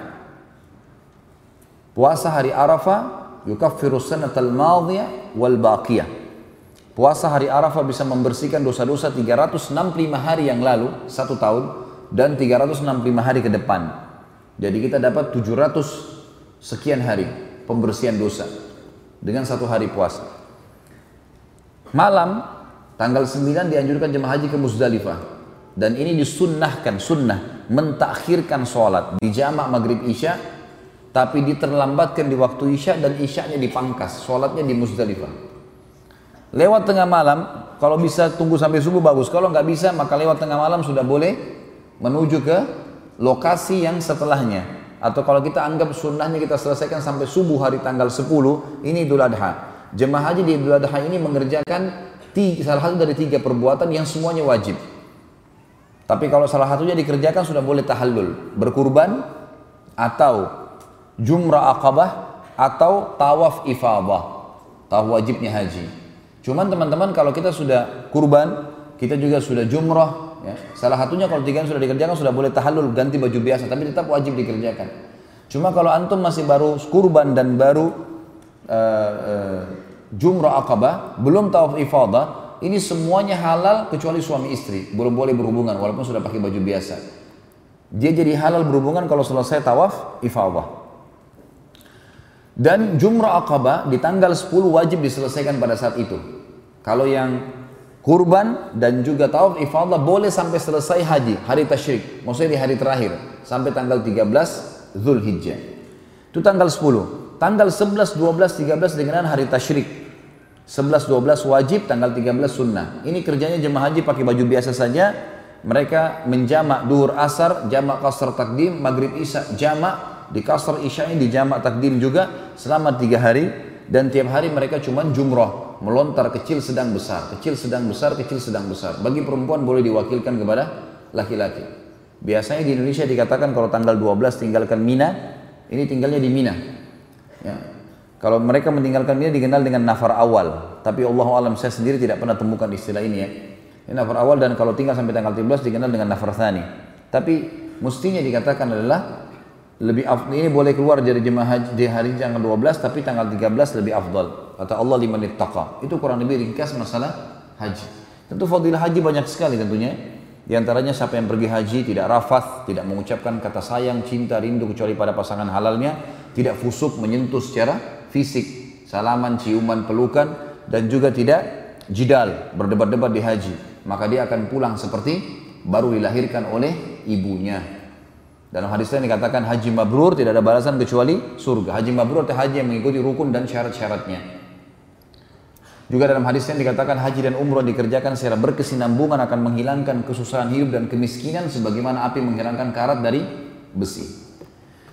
Kata para ulama dari ayat tadi, di mana Ibrahim alaihissalam menjadi penyebab daripada terjadinya haji ini, maka semua rangkaian haji dipanen pahalanya oleh Ibrahim dan Ismail alaihi wassalam. Ini yang dimaksud dengan agar mereka menyaksikan berbagai manfaat bagi mereka dan agar mereka menyebut nama Allah pada hari-hari yang ditentukan. Tadi sudah saya sebutkan tadi, atas rezeki yang Allah telah berikan kepada mereka berupa binatang ternak. Karena di hari tasyrik, empat hari itu, hari nahar atau hari idul adha, tanggal 10 Zulhijjah, hari tasyrik 11, 12, 13, Ini empat hari hari makan dalam Islam. Namanya hari makan. Hari menikmati daging kurban. Dan di empat hari ini hukumnya tidak boleh berpuasa. Tidak boleh berpuasa. Ya. Baik di sini dikatakan oleh Allah agar atas rezeki yang telah Allah berikan kepada mereka berubah binatang ternak. Dan ini binatang ternak teman-teman sekalian juga perlu digarisbawahi ada istilah hadyu. Hadyu itu adalah antum berkurban walaupun bukan di musim haji. Kan kita sekarang kebanyakan kita berkurban hanya di musim haji kalau haji ya. Kalau umroh biasanya kita tidak kerjakan kurban kan. Padahal sebenarnya ada istilah hadyu. Nanti akan kita pelajari di masalah kesepakatan Hudaybiyah di mana Nabi SAW waktu mau umroh pada saat itu membawa hadyu dari Madinah. Hewan-hewan kurban yang niatnya dikurbankan di Mekah karena Allah. Pada saat lagi selesaikan selesai mengerjakan ibadah haji, eh, ibadah umroh. Jadi selain haji juga umroh ada binatang ternak. Dan dari sini juga sebuah hukum bolehnya kita berkurban hewan ternak kapan saja. Tentu yang puncaknya di Idul Adha. Tapi kalau antum misalnya mengundang orang, sembeli, memberi makan orang lain, ini semua adalah perbuatan yang baik. Ya. Maka makanlah sebagian darinya dan sebagian lagi berilah untuk dimakan orang-orang yang sengsara dan fakir. Satu hal lagi kita ambil hukum di sini teman-teman dari ayat adalah Idul um, Idul Kurban, ya, Idul Adha memberikan gambaran kepada kita tentang pentingnya hewan yang namanya kambing dan domba. Ada hadis Nabi SAW yang berbunyi hadis Sahih riwayat Bukhari, sebaik-baik harta seorang Muslim adalah domba, kambing. Jadi kalau antum mau pelihara hewan, pelihara kambing. Maaf ini jangan tersinggung. Kalau ada teman-teman yang suka pelihara kucing misalnya, Bukan tidak boleh, bukan tidak boleh. Abu Hurairah pernah pelihara, bahkan Abu Hurairah namanya Abdurrahman ibn Sakhr radhiyallahu anhu, gitu kan? Diberikan julukan Abu Hurairah karena Hurairah diambil dari kata-kata Hira yang berarti kucing. Tapi beliau satu-satunya sahabat yang pelihara kucing, yang lainnya tidak pernah. Nabi SAW juga tidak pernah pelihara kucing. Lebih baik antum biarkan bebas hidup. Lebih bagus, lebih afdal. Jangan lagi dipelintir perkataan saya. Hah? Sekarang banyak ahli pelintir. Nanti keluar lagi fatwa menyesatkan Khalid Basalam lagi. tanpa dilihat, tanpa disortir gitu. Ini saya bilang lebih baiknya. Karena hewan yang haram dimakan dagingnya, haram ditransaksikan. Ya, itu kaidahnya. Kucing termasuk hewan yang bertaring, ya kan? Dibolehkannya untuk dipelihara oleh sebagian ulama karena dilihat Abu Hurairah pernah pelihara tapi bukan menjadi sebuah kebiasaan para sahabat bukan juga Nabi. Maka lebih baik antum biarkan. Ada orang subhanallah biayai kucing satu, satu bulan 3 juta di Jakarta makannya lah ada salonnya lah ada bajunya lah ada macam-macam. Kalau dia biaya anak yatim berapa pahalanya? Hah? 3 juta biaya anak yatim kan bagus ya. Sama juga banyak orang pelihara Maaf, jangan tersinggung lagi. Dan jangan dipelintir. Hmm. Orang pelihara burung. Untuk apa nih pelihara burung teman-teman? Untuk apa Allah kasih burung itu sayap? Saya tanya. Untuk terbang atau untuk dikurung? Sayapnya sudah ada. Biarin terbang. Ustaz saya mau dengar suaranya. Sekarang di HP download banyak suara burung. Kenapa harus siksa burung itu bisa disuruh berbunyi? Antum mau suara apa saja sekarang bisa download. Suara burung segala macam. Ratusan ribuan burung banyak suaranya. Kenapa harus kurung burung itu kesian? Biarin terbang, makhluknya Allah. Mau lihat keindahannya Ustaz? Sekarang di YouTube apa saja antum mau lihat jenis burung, semuanya ada. Bisa tonton, selesai. Ini. Pelihara hewan yang antum ada pahalanya. Semua hewan yang halal dimakan dagingnya halal transaksinya. Kambing, ayam, ikan. Bisa dimakan. Halal. Transaksinya pun halal. Antum nanti mau jual pun bisa. Tapi khusus masalah kambing teman-teman agak berbeda. Kambing adalah hewan yang luar biasa ini. Saya pernah sampaikan dalam satu ceramah saya teman-teman sekalian kalau hikmahnya adalah hewan kambing ini hewan yang memakannya berpahala. Ada banyak dalil di antaranya hadis Bukhari kalau baginda Nabi SAW sangat gemar memakan paha kambing. Berarti kalau orang makan kambing karena Nabi SAW suka ibadah, pahala. Yang kedua kita punya akikah. Semua muslim, mau orang Arab, mau orang bule, mau orang hitam dari Afrika, mau orang Melayu, kalau anaknya lahir laki-laki, sembeli apa? Kambing, dua ekor. Atau domba. Kalau anak perempuan satu. Nggak bisa diganti hewan lain tuh. Kalau akikah. Harus hewan itu memang. Dan sunnahnya memakan sebagian dari dagingnya. Kita juga punya idul kurban yang sedang kita bahas sekarang. Boleh sapi, boleh unta, tapi afdalnya kambing. Karena Nabi SAW sendiri waktu itu Nabi SAW mampu sembelih unta, tapi beliau tidak sembelih, beliau sembelih domba. Bahkan beliau menyembelih 65 ekor alaihi salatu wassalam yang beliau sembelih sendiri kalau nggak salah 15 ekor sisanya Ali bin Abi Thalib yang melanjutkan sembelihannya. Jadi lebih afdal gitu. Dan juga perlu kita garis bawahi dari kisah kejadian kita, waktu Ismail tidak jadi disembeli, apa yang digantikan? Domba. Alhamdulillah. Berarti sudah faham, gitu kan? Kadang-kadang kita di Indonesia bilang apa? Tidak enak dagingnya Ustaz. Atau kolesterol. Apalah darah tinggi. Mana buktinya? Sudah ada, bisa ada buktinya nggak? Gak ada buktinya teman-teman. Yang membuat masalah bukan daging kambingnya, bumbu yang antum taruh. Bumbunya santan, minyak, garam banyak, itu jadi masalah, bukan kambingnya. Allah sudah suruh dan Nabi SAW mengatakan sebaik-baik hewan adalah kambing. Nabi SAW hampir setiap hari meminum konsumsi susu kambing. Dan banyak fakta-fakta kalau antum baca di Google itu tentang fakta manfaat dari susu kambing dari kambing itu banyak sekali. Yang jelas teman-teman di sini dikatakan firman Allah dan agar mereka menyaksikan berbagai manfaat bagi mereka dan agar mereka menyebut nama Allah pada hari-hari yang ditentukan atas rezeki yang Allah berikan kepada mereka berupa binatang ternak. Binatang ternak dikatakan di sini adalah kambing dan domba. Karena ini yang banyak disembeli di zaman itu atau di waktu musim haji. Maka makanlah, makan. Disuruh makan dagingnya. Gitu. Berarti ada ibadah dalam memakannya. Gitu. Sebagian darinya dan sebagian lagi berikan untuk dimakan oleh orang-orang sengsara dan fakir. Sebagian ulama mengatakan dianjurkan dia mengambil maksimal sepertiga dari daging hewannya, tapi ini istihad tentunya. Intinya dia disuruh makan sebagian, dia bagi sebagian lainnya. Ayat 29 ayat terakhir dikatakan kemudian hendaklah mereka menghilangkan kotoran yang ada pada badan mereka dan hendaklah mereka menyempurnakan nazar-nazar mereka dan hendaklah mereka melakukan uh, tawaf sekeliling rumah Ka'bah atau rumah yang tua atau Baitillah itu. Yang dimaksud dengan di sini teman-teman sekalian menghilangkan kotoran tubuhnya adalah menghilangkan kotoran, memotong rambut, mengerat kuku dan juga mencukur bulu kemaluan dan bulu ketiak. Sebagaimana kita tahu, ini disunnahkan pada saat orang sedang ihram. Jadi sebelum antum ihram, sebelum niat, maaf, sebelum niat ihram haji atau umrah, maka potong kuku sunnah, cukur bulu kemaluan, cukur bulu ketiak, dan nanti pada saat selesai tahallul mencukur rambut. Dan afdalnya, ha, gundul. Ya. Saya kalau motivasi jemaah lagi umrah sama saya, kadang-kadang ada yang tidak mau gundul gitu. Kenapa nggak mau gundul pak? Di Indonesia kan malu kalau gundul. Biasanya orang kriminal yang digundul. Di sini lain di Mekah. Malah kalau kita masuk ke tempat cukur kita nggak gundul kita dianggap aneh sendiri. Karena orang semuanya gundul. Baru Allah minta rambut sudah berat. Bagaimana kalau Allah minta darah? Hah? Gundul lah, gitu kan? Dan laki-laki itu subhanallah ada penelitian mengatakan gundul itu lebih baik buat kesuburan kepalanya. Beda dengan perempuan. Kulit kepala laki-laki memang makin sering gundul maka makin bagus. Tapi hubungkanlah dengan ibadah, artinya dengan umroh dan haji.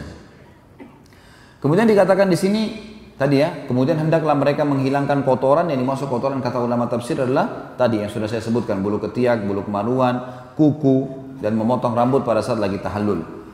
Kemudian dikatakan juga dan agar mereka menjalankan nazar-nazar mereka. Maksudnya adalah nazar-nazar yang baik untuk ibadah haji. Seperti misalnya ya dia mengatakan uh, dalam doanya ya Allah mudahkanlah haji ini buat saya ya berkahilah dan seterusnya dan uh, kalau saya berhasil selesai haji maka saya akan uh, bersedekah sekian gitu kan? Itu nazar-nazar yang positif. Walaupun nazar ini dalam pandangan jumhur ulama adalah hukumnya makruh nazarnya. Karena kalau berhasil maka wajib untuk dijalankan dosa kalau enggak. Lebih baik seseorang itu melakukan sesuatu kalau berhasil dia langsung sedekah setelahnya atau dia Ya, berbuat kebaikan, berdoa atau syukur kepada Allah sebagai tanda terima kasihnya kepada Allah yang maha pemurah. Baik, kita akan tutup teman-teman sekalian pertemuan kita pada malam ini dengan awal munculnya kemusyrikan. Dan itu di tangan seseorang yang bernama Amru bin Luhai. Amru bin Luhai. Hafal nama itu. Amru bin Luhai. Nama ini luar biasa ini. Karena baginda Nabi SAW mengatakan apa? Aku diperlihatkan Amr bin Luhai di neraka. Isi perutnya keluar sambil dia memegangnya. Kan di neraka orang tidak mati. Gitu. Gak ada kematian, jadi dia disiksa sambil dia merasakan walaupun semua tubuhnya terpotong-potong tidak mati. Naudzubillah minan. Karena dialah orang yang pertama mengganti ajaran Ibrahim alaihissalam. Kita mulai kisahnya. Di Mekah teman-teman setelah Ibrahim alaihissalam meninggal, Ismail alaihissalam meninggal, tetap manusia dalam keadaan tentram.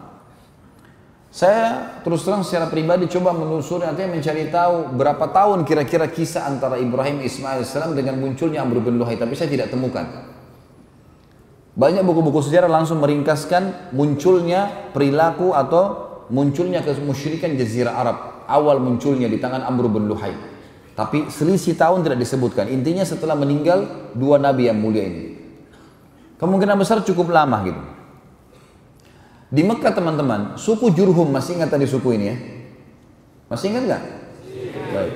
Suku Jurhum ini teman-teman berkembang pesat dan sekarang menjadi keluarganya Ismail alaihissalam karena Ismail juga menikah dari situ, gitu kan. Suku Jurum ini teman-teman rupanya dengan adanya musim haji mendapat keuntungan yang banyak. Karena mereka dagang makanan, dagang minuman, seperti sekarang. Ya, sampai orang-orang sampai sekarang mengatakan kalau orang pakar ekonomi Islam mengatakan tempat yang paling menguntungkan seluruhnya itu kalau bisnis di Mekah dan Madinah. Kayak orang punya hotel, orang punya toko, orang punya setiap saat ada haji tiap tahun datang dan jutaan orang pasti belanja lagi gitu. Yang jelas ada satu suku Arab yang lain namanya Khuza'ah. Suku Khuza'ah teman-teman ini suku yang cemburu dengan Jurhum. Dan hidupnya Khuza'ah ini suka berperang. Maka mereka mau datang dan menyerang Mekah supaya bisa merebut Mekah ini dari merebut Mekah dari uh, Jurhum. Bawalah mereka pasukan besar, mereka datang dengan pasukan besar, Jurhum tahu, zaman itu dulu Mekah ada bentengnya, ditutup pintu gerbang, mereka juga persiapkan, ringkas cerita terjadi peperangan. Setelah beberapa hari peperangan teman-teman sekalian, dengan hikmah Allah, suku Huza'ah menang. Pendatang baru ini menang. Dan suku Jurhum dikalahkan. Maka ada beberapa pimpinan Jurhum, tapi tidak disebutkan namanya, yang akhirnya mengambil inisiatif sebelum pintu gerbang benteng mereka ditembus, karena mereka sudah lihat ada kelihan kekalahan, orang dalam benteng sudah ketakutan, maka mereka menimbun sumur zam-zam. Menimbun, dihilangkan sumur zam-zam sama sekali. Dan mereka sepakat untuk tidak ada yang berbicara kalau pasukan Huza berhasil masuk. Nggak ada yang tunjukkan di mana air zam-zam itu. Masuklah mereka dan berhasil memenangkan peperangan teman-teman sekalian dan memimpin Khuza'ah di Mekah itu ahli sejarah mengatakan antara 300 sampai 500 tahun tapi tidak ada air. Salah satu raja dari Khuza'ah nanti yang memimpin, ini tidak disebutkan orang yang pertama. Ada juga ahli sejarah mengatakan dia orang pertama, dia yang memimpin peperangan lalu dia masuk ke Mekah. Ada yang mengatakan tidak, dia orang yang sekian datang, raja kesekiannya Khuza'ah. Ringkas cerita ada satu orang namanya Amr bin Luhai ini memimpin. Orangnya sebenarnya Amr bin Luhai ini pemimpin yang sangat disegani. Karena secara fisik orangnya tinggi besar, orangnya kuat, dan dia punya sifat dasarnya orang-orang Arab pada saat itu adalah karam. Karam itu dermawan, suka memberi makan orang, suka membantu orang. Sampai-sampai dia dengan hartanya sendiri biasa memberikan makan seluruh jemaah haji yang datang pada saat itu. Perilakunya si Amr bin Luhai.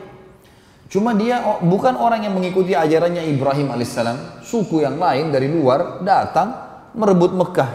Gitu kan? Dia nggak ngerti nih ajaran Ibrahim alaihissalam. Dia cuma tahu nih jemaah haji, orang datang ya begitulah. Gitu kan? Kemudian dia menggunakan dengan sukunya kesempatan untuk berdagang juga pada saat itu.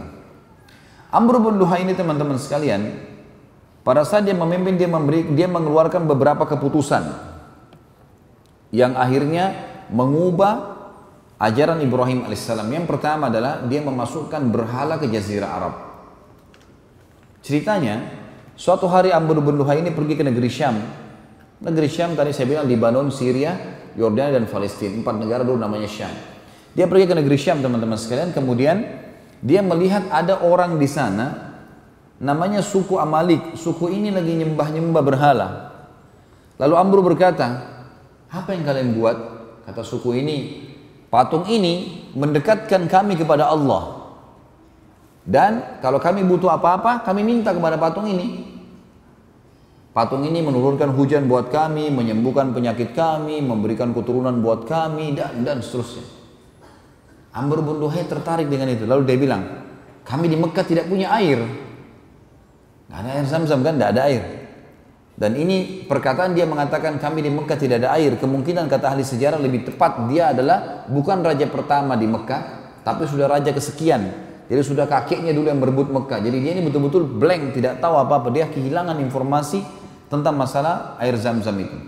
Maka dia bilang, saya akan beli beberapa patung, saya bawa ke Mekah. Siapa tahu patung ini nanti bisa mendatangkan air buat kami. Maka dia pun akhirnya membeli patung dan patung yang pertama dia masukkan ke Mekah namanya Hubal. Patung Hubal. Patung ini dibawa sama dia, kemudian patung tersebut diletakkan di pintu gerbang Mekah. Lalu dia memerintahkan seluruh masyarakat Mekah pada saat itu untuk meminta agar ya eh, apa namanya semuanya tiap hari datang minta kepada patung agar Mekah mendapatkan sumber air. Karena dia seorang raja yang disegani pada saat itu dan sudah cukup lama ajaran Ibrahim dan Ismail salam berlalu, maka orang-orang pun mengikutinya.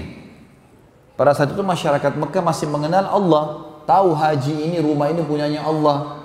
Tapi mereka mereka secara rububiyah, secara menganggap Allah itu Rob, pencipta mereka yakin. Tapi mereka tidak melakukan ibadah, uluhiyahnya tidak ada. Mereka dalam arti kata ibadahnya ini masih dicampur baur dengan kemusyrikan. Maka yang terjadi teman-teman sekalian, semua orang Mekah pada saat itu mulai menyembah Hubal. Berjalan beberapa waktu, Amr bin Luhai mengeluarkan instruksi untuk ya setiap suku di Mekah harus buat patung sendiri. Kemudian meletakkan di depan sukunya. Jadi dulu Mekah itu kalau kita ibaratkan masjid ini Mekah, di pojok sebelah sana ada suku sendiri, ada bentengnya sendiri. Di sini juga ada, di sini juga ada, di sana juga ada, gitu-gitu. Maka dia perintahkan agar semuanya suku punya patung sendiri-sendiri. Pada saat itu tersebarlah banyak patung teman-teman sekalian. Di antaranya yang terkenal adalah suku Hubal, eh, eh, patung Hubal tadi disembah oleh seluruh masyarakat Mekah. Kemudian ada patung Wud. Patung Wud ini yang paling banyak disembah oleh suku Kalb. Kemudian ada Suwa yang disembah oleh suku Hudzail. Ada Yaguth yang disembah oleh suku Tai. Kemudian ada atau wilayah masyarakat wilayah Jarash ya. Kemudian ada Ya'uq disembah oleh wilayah Hamazan. Kemudian Yathar disembah oleh penduduk negeri Yaman. Jadi awalnya di Mekah dulu nih, Hubal tadi kan, satu masyarakat Mekah. Lalu seluruh suku disuruh buat patung. Nah pada saat musim haji kan orang seluruh, seluruh dunia datang. Mereka lihat orang-orang Mekah sembah patung. Jemaah hajinya terpengaruh. Kenapa kalian buat ini? Oh ini menurunkan hujan buat kami, ini menyembuhkan kami, ini begini orang-orang Mekah yang sebarin dari Amr bin Luhai ini. Maka jemaah haji pada ambil ide pulang, gitu kan? Kemudian Amr bin Luhai keluarkan instruksi lagi untuk semua penduduk Mekah menjadikan buat patung ini adalah sumber pendapatan. Maka jadilah hampir satu Mekah ahli buat patung dijual kepada jemaah haji mereka bawa pulang ke kampungnya masing-masing. Dan ini semua patung-patung yang saya sebutkan namanya tadi yang oleh baginda Nabi SAW semua dihancurkan di pembebasan kota Mekah.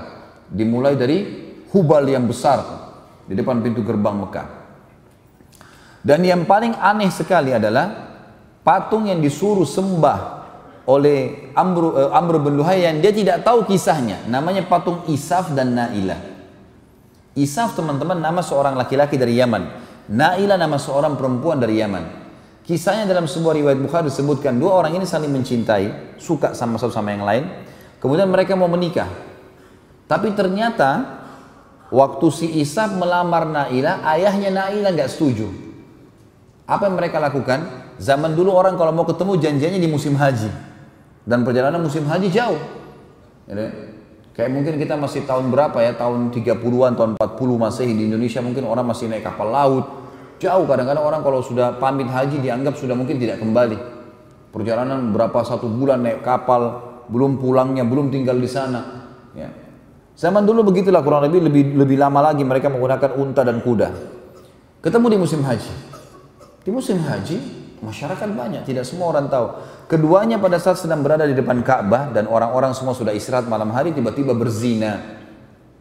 Dan waktu keduanya berzina depan Ka'bah, Allah kutuk menjadi patung. Ini terjadi waktu suku Jurhum masih berkuasa, belum masuk Khuza'ah. Apa yang terjadi teman-teman? Suku Khuza'ah, suku Jurhum meletakkan Isaf di Gunung Safa dan meletakkan Naila di Gunung Marwah agar jadi pelajaran. Setiap orang sa'i, nih lihat nih. Buat dosa di depan Ka'bah ini hasilnya. Jadi orang turun temurun tahu itu gitu kan. Waktu Amr bin Luhai masuk, dia nggak ngerti nih. Ini patung apa ini? Dikira memang orang Mekah sembah patung gitu. Lalu dia menyuruh Isa, patung Isab dan Nailah dipindahkan dekat Ka'bah dan disuruh sembah. Jadi disuruh sembah apa? Manusia yang dikutuk oleh Allah karena berzina. Tapi itu terjadi di Mekah. Umar bin Khattab bin Anu berkata, suatu hari aku pernah, ini menggambarkan tentang buruknya keadaan mereka di sana ya. Umar bin Khattab mengatakan, aku satu waktu pernah mau keluar dari Mekah, lalu kemudian aku lupa membawa pak batu dari Mekah. Jadi waktu itu ada instruksi dari Amr bin Luhai turun temurun. Amr bin Luhai jauh dari zaman Nabi SAW, jauh sebelumnya. Tapi turun temurun. Sampai di zaman Nabi SAW masih dijalankan apa yang diinstruksikan itu. Turun temurun. Di antaranya orang Mekah kalau mau keluar, mereka harus bawa patung dari Mekah. Baru bisa disembah. Dan kalau tidak punya patung harus bawa batu, batu itu dipahat sama dia. Dan pahat ini apa saja, pokoknya batu kecil misalnya seperti sebesar ini misalnya. Ini aja dicoret sama dia, dibuatin mata, dibuatin hidung, nah ini Tuhannya, sembah. Makanya dikatakan zaman jahiliyah, zaman kebodohan. Gitu. Kata Umar satu waktu, saya pernah keluar dari Mekah, lupa bawa batu dari Mekah. Nggak ada saya bawa batu dari Mekah. Kemudian di tengah jalan, waktu saya lagi istirahat, saya ingin sembah Tuhan saya, minta keselamatan. Maka saya cari batu, nggak ada batu dari Mekah, lupa bawa. Ada banyak batu di situ depan tapi bukan dari Mekah. Dia bilang lalu saya lihat dari Mekah yang saya bawa cuma pakaian sama makanan. Dan saya bawa kurma. Maka saya buat Tuhan saya dari kurma. Kemudian saya sembah. Setelah saya sembah, saya lapar, saya makan kepalanya. Waktu itu Umar radhiyallahu anhu sempat tersenyum, maka para sahabat bertanya, "Kenapa Anda tersenyum?" Dia bilang, "Saya teringat dulu masa jahiliyah. Begitu luar biasa bodohnya dulu gitu Tidak mengerti. Tuhannya dimakan sendiri gitu. Di antara hal yang buruk pada saat itu teman-teman sekalian dari Amr bin Luhai, selain patung, juga dia menyuruh anak perempuan untuk dibunuh anak perempuan untuk dibunuh. Allah menceritakan dalam Al-Quran surah An-Nahl surah nomor 16 ayat 58 sampai 59. A'udzu billahi minasyaitonir rajim. Wa idza busyira ahaduhum bil untha dhalla wajhu muswaddan wa huwa kadhim. Yatawara minal qaumi min su'i ma busyira bih. Ayumsikuhu ala hunin aw yadussuhu fit turab. Ala sa'a ma yahkumun. Dan apabila seseorang dari mereka diberi kabar dengan kelahiran anak perempuan, hitam memerah padamlah mukanya dan dia sangat marah. Ia menyembunyikan dirinya dari orang banyak disebabkan buruknya berita yang disampaikan kepadanya. Apakah dia akan memelihara anak perempuan itu dalam keadaan menanggung kehinaan dari masyarakat ataukah akan menguburkannya ke dalam tanah hidup-hidup? Ketahuilah, alangkah buruklah apa yang mereka tetapkan itu. Di dalam surah Zuhruf, surah nomor 43 ayat 17, Allah yang maha tinggi dan maha purna juga menceritakan tentang masalah ini. A'udzu billahi minasyaitonir rajim Zukhruf ayat 17. Wa idza busyira ahaduhum bima daraba lirrahmani mathalan dhalla wajhu muswadan wa huwa kadhim. Padahal apabila salah seorang dari mereka maksudnya orang-orang Quraisy Mekah diberi kabar gembira tentang datangnya anak perempuan, maka apa yang mereka jadikan sebagai atau dinisbatkan kepada Allah yang Maha Pemurah, jadilah muka mereka hitam pekat sebab Dia amat menahan sedih. Apa maksudnya di sini teman-teman sekalian? Apa yang mereka nisbatkan kepada Allah Zat Maha Pemurah? Jadi ternyata orang-orang Quraisy itu mengatakan malaikat itu anak perempuannya Allah.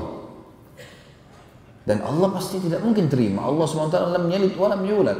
Allah Esa. Allah tidak butuh dengan semua malaikat, semua makhluknya. Allah tunggal, maha kuat, maha sempurna. Gitu kan. Walam yakul lahu kufuwan ahad. Allahu samad. Jelas. Allah tidak membutuhkan pada siapa pun, semua bergantung padanya. Maka pada saat itu Allah mengatakan, padahal apabila salah seorang dari mereka diberikan berita gembira dengan apa yang mereka jadikan sebagai misal bagi Allah yang Maha Pemurah, maksudnya mereka mengatakan malaikat anak perempuan, anak perempuan Allah, lalu mereka kalau dapat anak perempuan mereka malah bermuram. Bagaimana bisa mereka menganggap Allah punya anak perempuan, mereka sendiri tidak mau menerima anak perempuan itu? Yang mereka lakukan teman-teman sekalian adalah mereka mengubur anak perempuan itu hidup-hidup atau mereka harus memeliharanya dalam kondisi mereka malu. Surah Takwir, surah nomor 81 ayat 8. Allah juga mengatakan, A'udzu billahi minasyaitonir rajim wa idzal mau'udatu su'ilat bi bin kutilat. Dan apabila bayi-bayi perempuan yang dikubur hidup-hidup ditanya karena dosa apa mereka dibunuh. Baik teman-teman sekalian, selanjutnya yang ketiga yang dikerjakan oleh Amr bin Luhai adalah mengubah talbiyah. Mengubah talbiyah. Tentu anak-anak perempuan ada yang hidup di Mekah ya. Tapi hidup itu hanya sekitar mungkin kalau dia punya anak 10 misalnya, atau dia punya anak 5. Dia berharap anak perempuannya cuma satu. Yang lainnya empat perempuan. Mengubah talbiyah ini, talbiyah yang masyhur di zaman Ibrahim alaihissalam adalah talbiyah yang disyariatkan dalam syariat Nabi Muhammad alaihi wassalatu wassalam. Labbaik Allahumma labbaik, labbaik la syarika laka labbaik, innal hamda wan ni'mata laka wal mulk la syarika lak. Artinya, aku menjawab panggilanmu ya Allah, aku menjawab panggilanmu dengan santun ya Allah. Labbaik, ini kalimat yang baik ya. Makanya teman-teman didik anak-anaknya agar kalau kita panggil dia mengatakan misal nak sini labbaik Kata-kata labbaik ini santun. Dalam orang Arab itu menggunakan untuk iya saya menjawab panggilanmu dengan santun. Ya. Saya menjawab panggilanmu ya Allah karena kita di sini mengatakan labbaik Allahumma. Allahumma berarti Allah. Ya Allah aku menjawab panggilanmu dengan santun. Aku menjawab panggilanmu dengan santun dan tidak ada sekutu bagimu. Sesungguhnya segala puji-pujian dan nikmat serta kerajaan hanya milikmu dan tidak ada sekutu bagimu. Sampai sini adalah talbiyah yang masyru' Talbiyah dianjurkan. Amr bin Luhai datangkan kalimat terakhir ditambahkan illa syarikan huwa lak tamlikuhu wa ma. Kecuali sekutu yang kau miliki dan kau kuasai. Ini kalimat syirik. Nggak boleh artinya berarti Allah punya sekutu. Sementara Allah mengatakan la syarika Tidak ada sekutu baginya.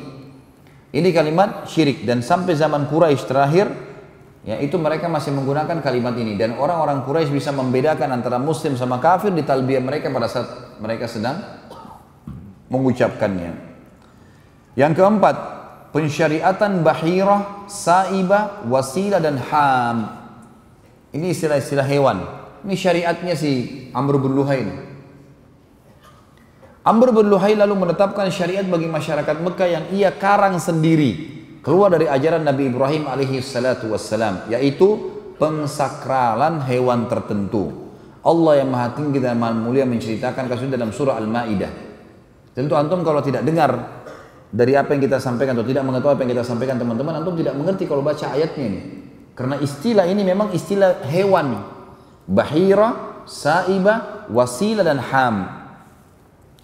Saya bacakan ayatnya surah Al-Maidah, surah nomor 5 ayat 103. Ini Allah ceritakan tentang pensyariatnya Amr bin Ruhai di Mekah nih. A'udzu billahi minasyaitonir rajim. Ma ja'alallahu min bahiratin wala sa'ibatin wala wasilatin wala hamin walakinnal ladzina kafaru yaftaruna 'ala Allahil kadhib wa aktsaruhum la ya'qilun. Allah sekali-kali tidak pernah mensyariatkan bahira, sa'ibah, wasilah dan ham. Akan tetapi orang-orang kafir membuat-buat kedustaan terhadap Allah dan kebanyakan mereka tidak mengerti. Maksudnya orang kafir lamur berluhai yang akhirnya disyariatkan di Mekah. Apa itu hewan-hewan teman-teman? Bahira adalah unta betina yang telah beranak lima kali. Jadi kalau ada unta betina melahirkan sampai lima kali dan anak kelimanya jantan. Lalu unta betina itu dibelah kupingnya, induk betina tadi yang sudah dapat lima, lima anak, anak kelimanya jantan, dilepaskan, tidak boleh tunggangi dan tidak boleh lagi diambil air susunya. Ngarang-ngarang, nggak ada hubungannya sama sekali. Unta melahirkan lima anak, anak kelimanya jantan, apa hubungannya gitu? kupingnya dipotong, tidak boleh lagi diganggu gugat. Itu namanya bahira. Allah mengatakan Allah tidak pernah sekali-kali mensyariatkan bahira. Tidak ada hubungannya. Kemudian dikatakan wasilah atau saibah. Bahiratun wala saibah. Saibah adalah unta betina yang dibiarkan pergi ke mana saja karena suatu nazar. Seperti jika seorang Arab jahiliyah akan melakukan sesuatu atau perjalanan yang berat, maka ia bernazar akan menjadikan untanya saibah bila maksud atau perjalanannya berhasil dengan selamat. Sa jadi saibah itu orang beli unta nih, orang jahiliyah beli unta, lalu dia bilang, kalau saya berhasil nanti, saya berhasil dalam perjalanan saya atau menikah dengan fulana atau saya berhasil usaha saya, ini nanti saya jadikan saibah. Saibah adalah unta yang dibiarin saja, nggak diganggu gugat. Kayak kalau kita diwakafin atau apa, pokoknya begitu. Tapi masalahnya unta saibah nggak boleh ada yang sentuh gitu dibiarin aja nggak boleh tunggangi nggak boleh ambil susunya nggak boleh disembeli dan seterusnya yang ketiga wasilah wasilah wasilah ini seekor domba betina melahirkan anak kembar yang terdiri dari jantan dan betina. Jadi domba betina punya anak kembar. Jantan dan betina. Maka yang jantan disebut wasilah. Tidak disembeli dan diserahkan kepada berhala. Ini suci. Kalau ada domba betina punya anak kembar laki-laki dan perempuan jantan dan betina yang jantannya ini suci harus diberikan kepada berhala. Cuma boleh disembelih untuk berhala. Yang terakhir ham. Ham adalah unta jantan yang tidak boleh diganggu gugat lagi karena berhasil membuntingkan unta betina 10 kali. Nah, aneh betul ini syariatnya. Hmm. Tapi begitulah syariat dia. Begitulah syariat dia yang memang dia syariatkan ke masyarakat Mekah supaya orang-orang Mekah mau mengerjakannya dan itu dijalankan oleh mereka dan itu dijalankan oleh mereka Allahu alam. Jadi ini teman-teman sekalian bahasan kita berhubungan dengan masalah sirah tentunya. Dan nanti kita akan masuk insya Allah di pertemuan akan datang tentang keadaan uh, masuk masuknya agama Yahudi dan Nasrani di Jazirah Arab. Ya, ini akan kita bahas insya Allah nanti di pertemuan akan datang. Dan seperti saya janjikan saya akan bacakan beberapa pertanyaan. Tapi teman-teman sekalian tolong bertanya sesuatu yang belum difahami. Dan kalau sudah pernah dan sesuai dengan tema tema kita. Dari tadi pagi boleh. Dari tadi pagi sampai sekarang sesuai ditanya. Kalau sesuai dengan bahasan insya Allah saya jawab. Kalau enggak enggak usah teman-teman. Kalau sudah faham sudah pernah tanyakan kepada seorang ustadz sudah ada dalilnya enggak usah tanya lagi. Berdasarkan penjelasan Pak Ustadz, kambing dan domba hewan yang luar biasa. Baik, namun ada lambang-lambang syaitan menggunakan bintang terbalik dengan kepala kambing sebagai simbolnya. Biasa digunakan alat musik keras. Apakah ini konspirasi? Bagaimana tanggapan Pak Ustadz dengan cara dan bagaimana cara menanggapinya? Gak usah ikut-ikutan dengan simbol mereka. Islam tidak mengenal simbol-simbol bintang, simbol-simbol syaitan. Gitu kan? Dalam Islam kan tidak ada, tidak perlu antum mengenal, oh saya ini Sagittarius, saya Taurus, saya apa, enggak perlu semua. Enggak ada urusannya sama sekali. Sibuk baca tiap bulan ini saya dapat apa ramalan. Hah? Jodohnya lah, rezekinya lah, apalah, warna kesukaan, enggak boleh dalam Islam. Kata Nabi SAW, siapa yang mendatangi dukun, peramal, penyamun. Dan makna lain juga adalah membaca, melihat, mem, uh, mengikuti instruksi dukun, peramal, penyamun, penyihir, tidak diterima sholatnya 40 hari. Ada orang beli majalah khusus untuk baca itu. Paling pertama cari itunya. Ramalan-ramalan, ini semua tidak boleh. Siapa yang datang pada dukun, peramal, penyamun, penyihir, bertanya dan percaya, maka dia telah kafir kepada apa yang diturunkan kepada Muhammad sallallahu alaihi wasallam. Jadi kita tidak usah terpengaruh dengan simbol itu. Gak ada hubungannya sama kita kan simbol itu. Ya udah biar. Kambing tetap kita anggap hewan yang mulia dalam Islam, tapi untuk disembeli dan dipelihara. Kita tidak seperti sebagian orang yang menyembah. Saya pernah lihat cuplikan, subhanallah ada orang sembah sapi. Iya, sapinya itu dielus-elus kemudian dia lewat di bawah perutnya dianggap itu menyembah, minta berkah. Alhamdulillah atas nikmat iman. Luar biasa ini. Ada yang sembah tikus. Ya, ada cuplikan banyak di YouTube tuh. Menyembah tikus. Tikus itu bahkan diurus, dirawat, dikasih susu segala macam. Mendingan anak yatim ya. Mendingan makan sendiri. Allah musta'an. Apa ibrah mengenai Ibrahim disembeli, Ibrahim alis, Ismail alaihissalam disembeli setelah dewasa bukan 10 tahun dan juga mengetahui Ibrahim dan Ismail membangun Ka'bah berdua. Tentu saja itu kuasa Allah Subhanahu wa taala. Allah Subhanahu wa taala ingin menguji imannya Ibrahim dan Ismail alaihissalam alaihi dan berhasil. Sebagaimana Allah sudah punya dalam ayat. Sisi yang lain memang Allah mau syariatkan hukumnya. Kan? Kejadian seperti ini kan kejadian besar otomatis manusia karena tahu kejadian ini maka mereka tertarik untuk mengerjakan gitu kan? Jadi hikmah dari ilahi hikmah Allah subhanahu wa ta'ala. Kalau di sini dikatakan dan juga mengetahui Ibrahim dan Ismail membangun Ka'bah berdua. Perintah Allah kepada mereka. Karena perintah Allah datangnya untuk mereka berdua. Sebagaimana tadi dalam ayat sudah saya bacakan saya jelaskan dalilnya tadi. Apakah ada sunnah bapak yang mengunjungi anak dan bukan sebaliknya? Iya Sangat boleh.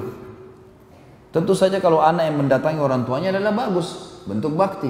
Tapi bolehkah seorang ayah yang datang mengunjungi anaknya? Boleh sekali. Ibrahim AS melakukan itu. Gak ada masalah. Nabi SAW pernah mengunjungi rumahnya Zainab radhiyallahu anha, anaknya beliau. Abu Bakar berapa kali mengunjungi rumahnya Aisyah radhiyallahu anha? Banyak, tidak ada masalah. Orang tua mengunjungi rumah anaknya. Malah itu bagus dia bukakan pintu, kebaikan contoh buat anaknya. Apa batasan muamalah dengan ahli bidah? Apa boleh senyum, salaman, bercanda? Kita lihat dulu teman-teman, bidah apa ini? Jangan sembarangan juga gitu. Ya.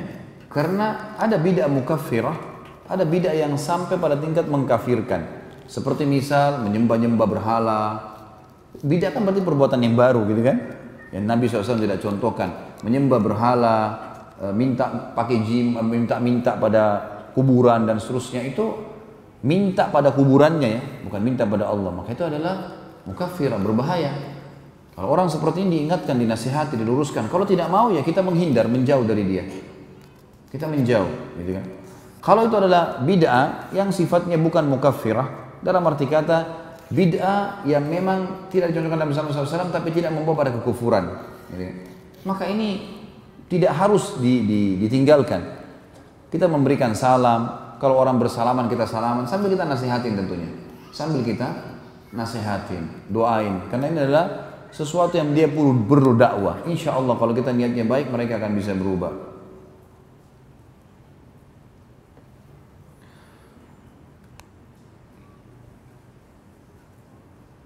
Ini apa hubungannya masalah pemerintahan ini? Nanti saya jawab insya Allah. Tanya kambing makan kambing gitu. Hmm.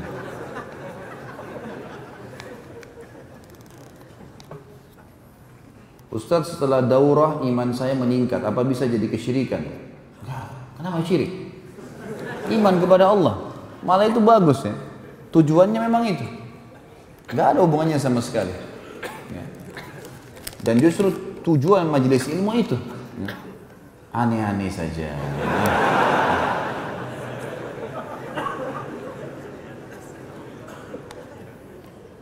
Kami adalah para pemuda yang baru berhijrah. Kami merubah penampilan kami dan mulai memelihara jenggot dan baru belajar tentang agama. Pertanyaan ini mewakili kami para pemuda yang hadir di sini.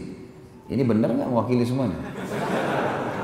Berilah kami nasihat agar bisa tetap konsisten seperti ini. Agar kami bisa tetap semangat dalam menjalani sunnah secara terus menerus. Teman-teman sekalian, sesuatu yang mengubah seseorang menjadi lebih baik adalah prestasi. Menjadi lebih baik adalah prestasi dan tolok ukur kebaikan adalah sesuai dengan syariat Allah. Kalau antum berubah menjadi baik dan berada di rel agama Allah, berarti itu sebuah prestasi. Yang bukan prestasi teman-teman kalau kita terus dalam keadaan buruk. Saya berikan beberapa kaidah. Yang pertama, teman-teman sekalian, selalulah mendekatkan diri dengan Allah, bertakwa kepada Allah tentunya dengan mengerjakan ibadah sambil menikmatinya. Kayak sholat coba lebih tenang konsentrasi atur bacaannya pilih surah-surah yang baik dibaca dengan tartil ruku berikan haknya sujud. Pada saat antara azan dan iqamah berdoa kepada Allah hadirkan hati puji sang pencipta Allah. Wahai zat yang telah mengizinkan aku mengangkat kedua telapak tanganku, zat yang melihatku, zat yang mengizinkan darah mengalir di urat-urat sarafku, zat yang telah menempelkan kulit di tulangku, otot-otot uh, yang menempelkan kulit di kulit di dagingku dan otot-ototku serta ot, yang melekatkan otot-ototku pada tulangku yang mengisi tulang-tulangku dengan sumsum -sum, yang mengizinkan aku mengucapkan kalimat-kalimat yang mulia ini. Aku memujimu sebagaimana kau layak dipuji sang penciptaku aku memujimu aku membacakan sahabat Nabi Muhammad SAW lalu kemudian kita masuk ya Allah sembuhkan penyakitku mudahkan urusanku istiqomahkan dan seterusnya biasakan berdoa berzikir dengan tenang Subhanallah, subhanallah, subhanallah. Renungi isinya. Jangan seperti orang kumur-kumur. Subhanallah, subhanallah, subhanallah, alhamdulillah, alhamdulillah. Ibadah, istiqamah, eh, artinya bertakwa kepada Allah dengan memperbaiki ibadah. Yang kedua, jangan pernah tinggalkan majelis ilmu. Ilmu teman-teman, yang membuat, sekarang saya tanya, jujur jawab, apa adanya, bukan karena saya, siapa pun yang hadir teman-teman. Kalau seseorang dai data menyampaikan sesuai dengan Al-Quran dan Sunnah, demi Allah iman antum bertambah. Gak mungkin tidak. Sama gak imannya sebelum hadir dengan sudah hadir? Hah? Beda, pasti beda. Karena yang kita dapatkan memang wahyu dan targetnya memang mengubah, menambah keimanan. maka majelis ilmu harus teman-teman, tidak bisa tidak. Gak boleh ada hari tanpa ilmu ini. Yang ketiga, atur sebuah kaidah penting. Dalam jiwa kita ada hal yang berpengaruh perasaan dan akal. Perasaan dan akal. Jadikan perasaan antum tunduk dengan akal. Jadi gini, misal perasaan antum ingin sekali makan bakso tapi di Jawa Timur. Perasaannya begitu. Hadirkan perasaan itu dengan akal. Fikir, Nanti akal itu fungsinya teman-teman. Kalau kita hadirkan sesuatu dengan akal, kita coba pikirkan, akal itu akan memberikan banyak opsi. Tapi jauh. Biayanya, waktunya, udahlah makan bakso di sini aja di balik papan. Akal akan biar begitu. Lalu akal dikontrol oleh syariat. Jadi perasaan ditundukkan dengan akal, dikontrol dengan akal. Setiap ada perasaan apa pun, Kontrol dengan akal. Nanti akal hit, majukan ke syariat. Seseorang anaknya meninggal, perasaannya sedih. Hadapkan itu dengan akal. Fikir, maka akal akan memberikan opsi. Ini sudah mati, mau nangis, mau teriak, nggak bisa hidup. Harusnya begini, harusnya begitu. Lalu akal dikontrol dengan syariat. Ini penting kaidahnya. Ini teman-teman kalau untuk menjadikan prinsip hidup akan sangat memecahkan banyak masalah. Kadang-kadang kita terbawa perasaan, perasaan mengalahkan akal, mengalahkan syariat. Ya. Kita kalau dipanggil berjihad misalnya, perasaan kita mengatakan, aduh malam, gelap, nanti gini, nanti begitu. Akal. Tapi ini peluang, kapan lagi bisa terulang? Akal akan memberikan opsi. Hubungkan dengan syariat. Oh kalau saya mati, saya akan masuk surga tanpa hisap. Dan, dan, akan aman semua. Yang keempat, bentuk komunitas. Komunitas harus bersama dengan teman-teman yang sama. Kita kalau berteman dengan orang yang azan ke masjid, kita akan selalu ke masjid kan? Kalau antum mau berprestasi teman-teman, berteman dengan orang-orang prestasi. Kita kalau berteman misal contoh urusan dunia dengan pengusaha, 10 orang semua teman kita pengusaha. Kita sedikit banyaknya kan terpengaruh dengan mereka. Karena mereka tiap hari bicara kita ambil barang dari mana, modalnya bagaimana. Kita awalnya mungkin kikuk kalau nggak pernah usaha, tapi lama-lama kita akan terbiasa. Kalau antum berteman dengan Pengangguran. Hah? Jadi kita jadi pengangguran juga karena tiap hari mereka berlihai-lihai, malas-malas orang mau kerja, ah untuk apa kerja di sini aja ngopi. Duduk sini main catur. Apa manfaatnya main catur? Oh, jadi ahli perang. Memangnya kuda di medan perang bisa jalan L? Dari mana itu? Ngarang-ngarang. Strategi perang angkat pedang, belajar, itu benar. Lempar tombak, bukan main itu. Buang-buang waktu berjam-jam di pinggir jalan tidak ada manfaatnya. Jadi kita kalau bergaul sama orang prestasi kita prestasi. Saya pernah pengalaman pribadi teman-teman waktu di Madinah. Saya usahakan teman-teman dekat saya orang yang prestasi. Saya bingung lihat teman saya dulu. Ada satu orang Somal, eh, namanya Abdurrahman, masya Allah. Beliau selesai S3 di Madinah. Selalu ranking satu, selalu lulus itu komlot nomor satu. Dan dulu di Madinah itu kalau lulusnya mumtaz itu dapat uang seribu real dari kampus. Saya lihat orang ini apa kelebihannya orang ini? Akhirnya saya lakukan dua hal. Yang pertama, saya coba mau ikutin. Saya bilang sama dia, Akhi, ba'da sholat, nanti habis sholat, Isya, ke kamar saya, saya mau hidangkan teh, kita duduk ngobrol-ngobrol. Dia bilang, iya, taib. Datang. Karena dia kenal saya gitu. Di kamar ini saya sudah siapin teh, sudah siapin biskuit, dan saya siapin kertas sama pulpen mau nyatat. Dia mau bicara apa? Ini orangnya komplot nomor satu, pasti bicaranya ilmu terus. Gitu. Begitu masuk di kamar saya, dua jam duduk bicaranya masalah nikah.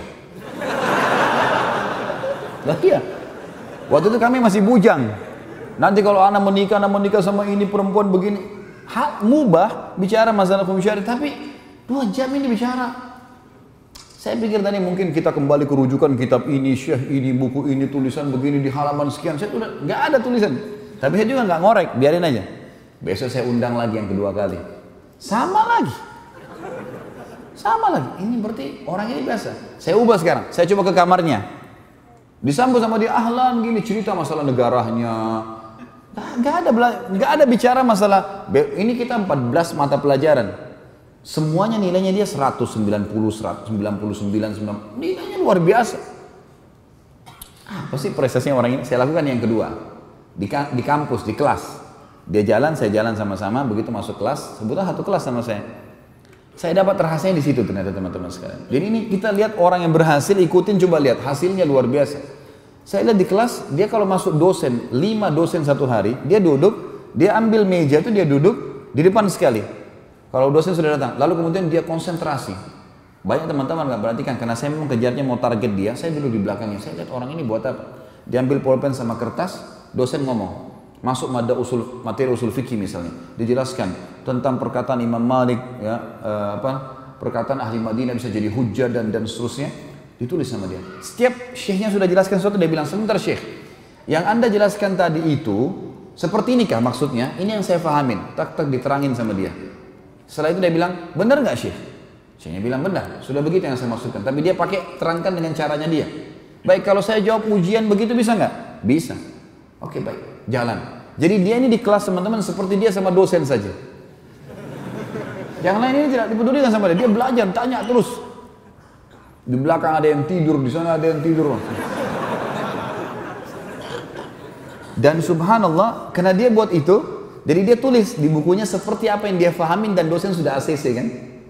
Itu subhanallah, hari ujian, buku tulisnya difotokopi sama orang-orang. Semua mahasiswa banyak yang fotokopi dibaca bukunya. Saya jadi berpikir, berapa banyak pahalanya ini orang ini. Karena bukunya ditulis kan tebal, banyak tulisan dan 14 mata pelajaran hampir semua ditulis. Kemudian saya lihat, oh ini pahalanya besar sekali sampai bukunya itu ditaruh di tempat fotokopian, orang tinggal tanya, buku tulisnya Abdurrahman. Nah, orang fotokopian sudah tahu. Nah, iya. Saya coba buat sama, saya coba ikutin. Ah, saya coba ikutin orang ini. Begitu masuk kelas, dia di sana, saya di sini. Dia bertanya, saya bertanya. Ya, Apa yang dia buat, saya buat. Ciplak saja. Tapi emang bertanya yang tidak paham ya. Bentar syekh, gini syekh, gini syekh, dialog. Sampai akhirnya ada materi, ya kebetulan ini, karena saya senang sekali dengan sirah, yang makanya saya susun. Sirah ini ada dosen datang, beliau aslinya Afghanistan, aslinya tapi sudah warga negara Saudi. Beliau memang kepala, ketua waktu itu ketua uh, bidang sejarah di kampus di, di fakultas saya gitu, fakultas dakwah. Beliau bilang tulis semuanya, tulis. Jadi saya tulis. Apa yang saya tulis? Awalnya teman-teman sekalian saya kegugupan juga nulis. Jadi kadang-kadang masih berantakan. Sampai 6, mungkin tiga bulan lah saya adaptasi. Tiga bulan itu, Alhamdulillah setelah tiga bulan saya bisa nulis ayatnya pakai tinta warna merah, tulisan umumnya pakai warna hitam. Gitu kan. Sudah rapi. Sampai waktu dosen itu mau ujian, dia bilang, karena dia datang cuma ngobrol aja masalah sejarah. Dia bilang sama teman-teman di kelas, kampus, siapa yang nulis materi saya selama satu periode ini? Semua angkat tangan saya juga termasuk teman-teman angkat tangan. Kemudian dibawa sama dia di rumahnya lalu dia kembali. Lalu dia bilang, subhanallah kalimatnya dia bilang, yang bisa saya referensikan ini, punyanya Basalama nih, buku tulis. Padahal itu waktu itu ada bukunya si Abdurrahman. Gitu kan. Direferensikan untuk difotokopi, fotokopi untuk dibaca gitu.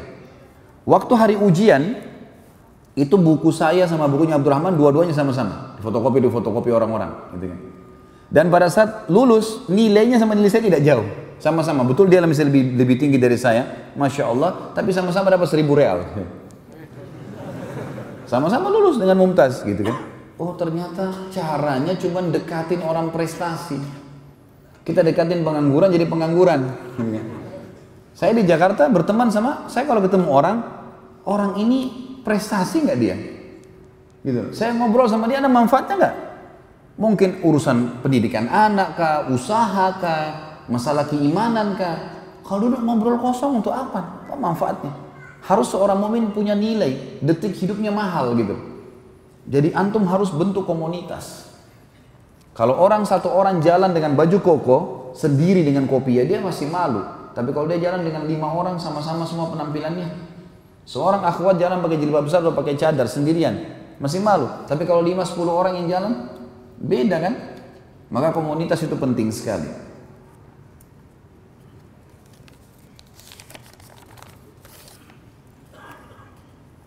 Bila dulu Rasulullah SAW melakukan hijrah perpindahan tempat dari Mekah ke Madinah dengan konsep membentuk lingkungan Islam hanya harus melakukan ekspansi dakwah.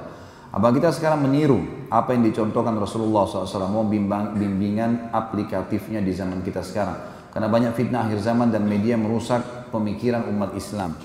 Sebenarnya kita belum bicara tentang Rasulullah SAW ya. Ini nanti akan ada nanti. Kita akan bicara panjang lebar tentang hijrah Nabi SAW, hikmah-hikmahnya, banyak pelajaran yang kita bisa ambil. Saya kasih garis besarnya. Tentu saja hijrah itu bisa makna makna umumnya, makna yang memang difokuskan adalah pindah dari wilayah kafir ke wilayah Islam. Itu hijrah. Nabi SAW hijrah dari Mekah ke Madinah karena Mekah tidak bisa berkembang dakwah. Saya sempat singgung tadi pagi dan sekarang saya ingatkan kembali 13 tahun dakwah Nabi SAW di Mekah teman-teman sekalian itu yang beriman kepada Nabi cuma 153 orang. 83 orang itu hidup di negeri Habasyah, 70-nya itu hidupnya di, di Mekah bersama Nabi SAW. Jadi 69, 70 sama Nabi SAW. Bayangkan sedikitnya orang beriman dan susahnya pada saat itu. Apalagi pada saat kita pelajari meninggalnya Abu Talib dan Khadijah radhiyallahu anha. Pada saat meninggal dua orang ini, makin banyak siksaan yang datang kepada Nabi SAW. Maka terdesak dan Allah Subhanahu Wa Taala memerintahkan untuk hijrah.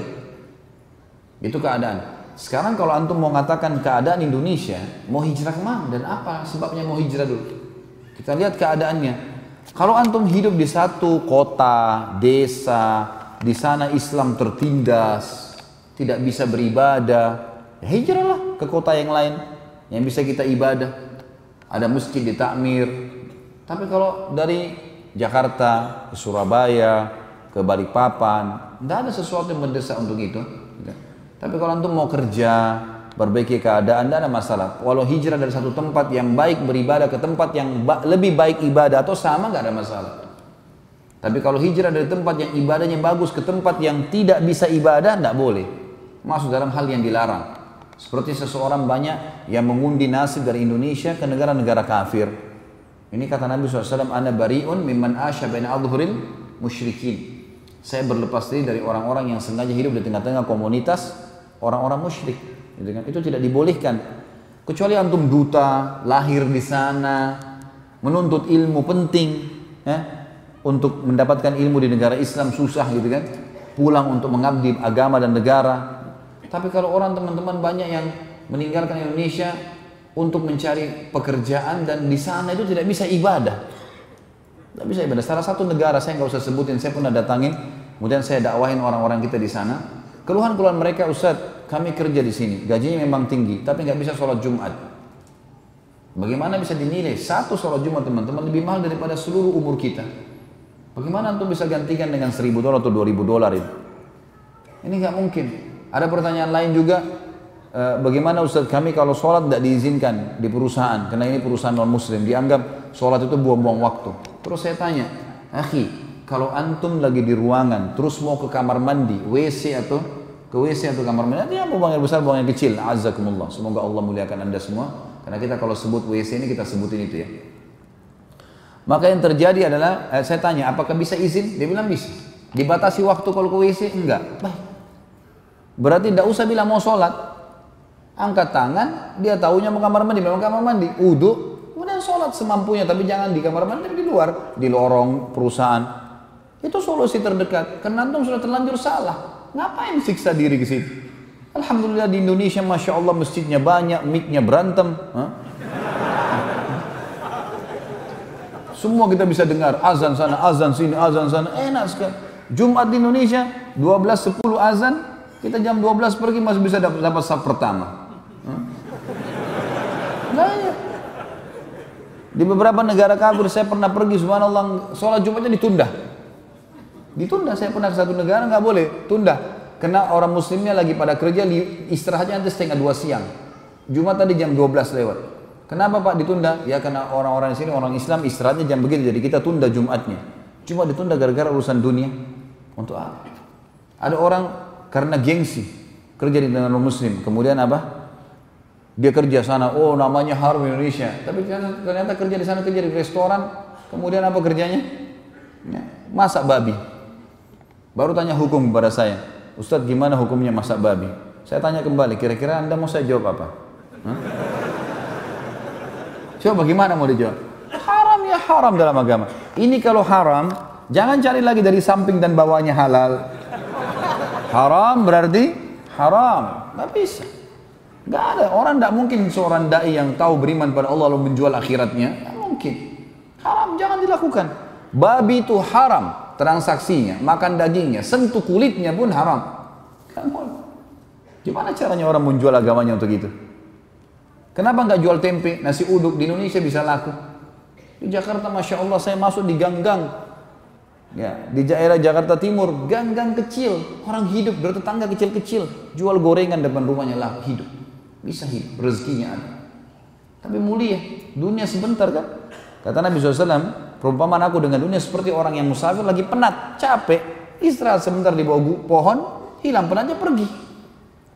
Kata para ulama salaf, seorang mukmin harus menjadikan dunia ini seperti Azzakumullah. Semoga Allah muliakan anda semua. WC. Dia selesaikan hajatnya lalu dia akan pergi. Jangan jadikan sebagai target. Kita boleh nikmati. Mobil bagus, rumah bagus, makanan enak iya. Tapi bukan target. Karena tidak ada yang dibawa semuanya. Baju bermerek, tas bermerek, mobil mewah, nggak ada yang dibawa ke liang lahat. Semua ditinggal, gitu kan? Yang kita bawa amal kita. Orang mukmin tahu masalah itu dan ini merupakan ketenangan jiwa. Kalau kita tanamkan dalam hati kita ini ketenangan jiwa. Jadi tidak ada lihat hijrahnya apa dulu nih, gitu kan? Sesuaikan dengan keadaan dan hukum syar'i yang semestinya. Setelah mendengar penjelasan Ustaz kami menjadi faham mana yang benar dan salah. Semoga saja Allah mengikhlaskan dan kita dan itu memang benar sesuai dengan yang Allah inginkan. Pertanyaan, pada peristiwa penyembelihan dijelaskan bahwa umur beliau Ismail AS 40 tahun berdasarkan firman Allah, Allah memerintahkan Ibrahim menyembelih anaknya. Perbedaan antara umur Ismail AS dengan Ishak AS 10 tahun. Jika demikian maka anak Nabi Ibrahim AS dua orang. Maka mengapa yang disembelih Ismail AS? Kenapa bukan Ishak AS? Perintah Allah.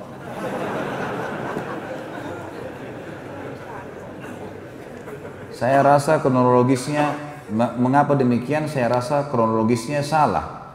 Bukankah Nabi Ibrahim AS ketika baru punya anak satu-satunya Ismail pada peristiwa penyembelihan? Subhanallah. Bukankah kita ceritakan kalau uh, Ibrahim, Ismail dan Ibrahim beda Ismail dan Ishak beda berapa tahun tadi? Hah? Satu tahun. Kan gitu. Waktu Ismail masih bayi, satu tahun, ya sebelum dibawa ke Mekah Sarah sudah melahirkan Ishak gitu kan sudah melahirkan Ishak sebelum dibawa Hajar ke ke Mekah berarti dikatakan sejarah 10 tahun ini perlu diteliti lagi kembali gitu kan Dan kenapa Ismail? Hikmah Allah. Karena Ismail dulu di Mekah, Ishak di Palestina dengan ibunya. Tentu Nabi Ishak punya kisah sendiri ya. Panjang kisah Nabi Ishak itu. Ada kisah riwayat sendiri. Nanti akan ada insya Allah dalam serial serial Nabi-Nabi. Ishak nanti punya anak Yakub, Yakub punya anak Yusuf. Diceritakan panjang lebar kan?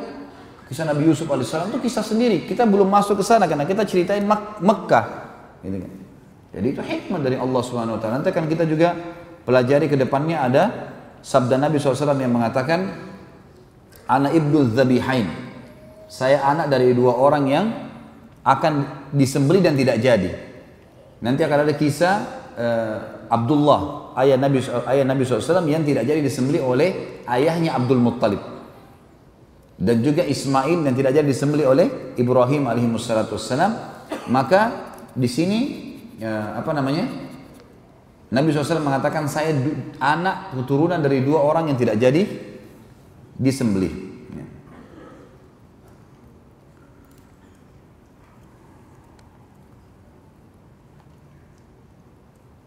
Saya mau tanya, saya pernah mendengar ini sebenarnya di luar tema, ya.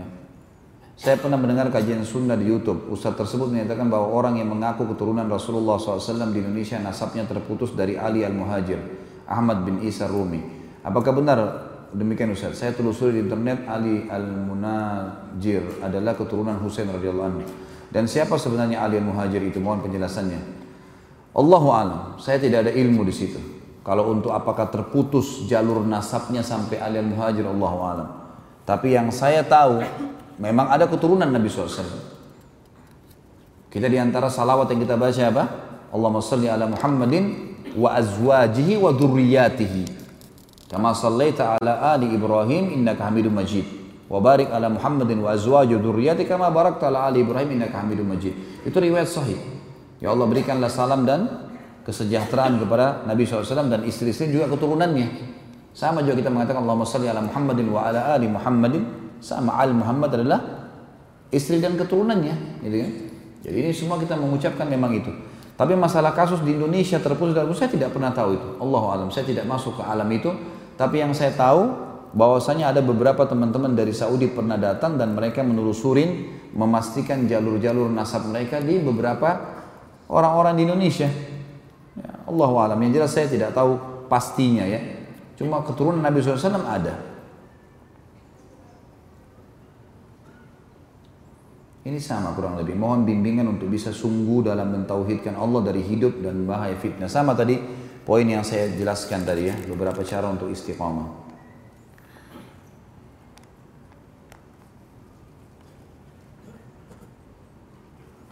Baik, sesuai dengan tema dulu ikhwan ya.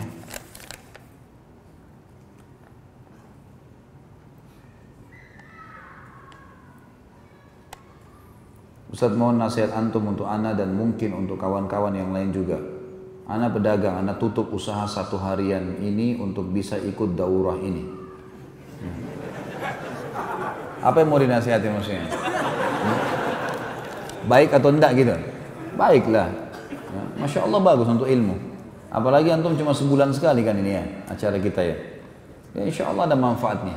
Mudah-mudahan antum malah dengan hadir majelis ilmu Allah berkahi dagangnya insya Allah.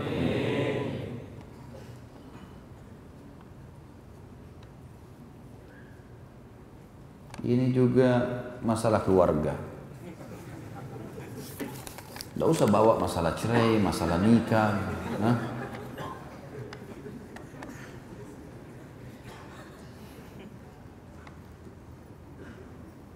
Apa hukumnya apabila memotong kambing tapi niatnya buat orang yang sudah meninggal? Ini umumnya ulama membolehkan. Sembelihan yang diniatkan masuk dalam ibadah umumnya yang bisa sampai kepada orang yang sudah meninggal. Allahu alam. Apa hubungannya bila seorang ayah, bapak belum sempat mengakikahkan anaknya dan bapaknya meninggal lebih dulu? Tentu saja kalau dia tidak tahu hukumnya, gugur. Atau dia tidak mampu.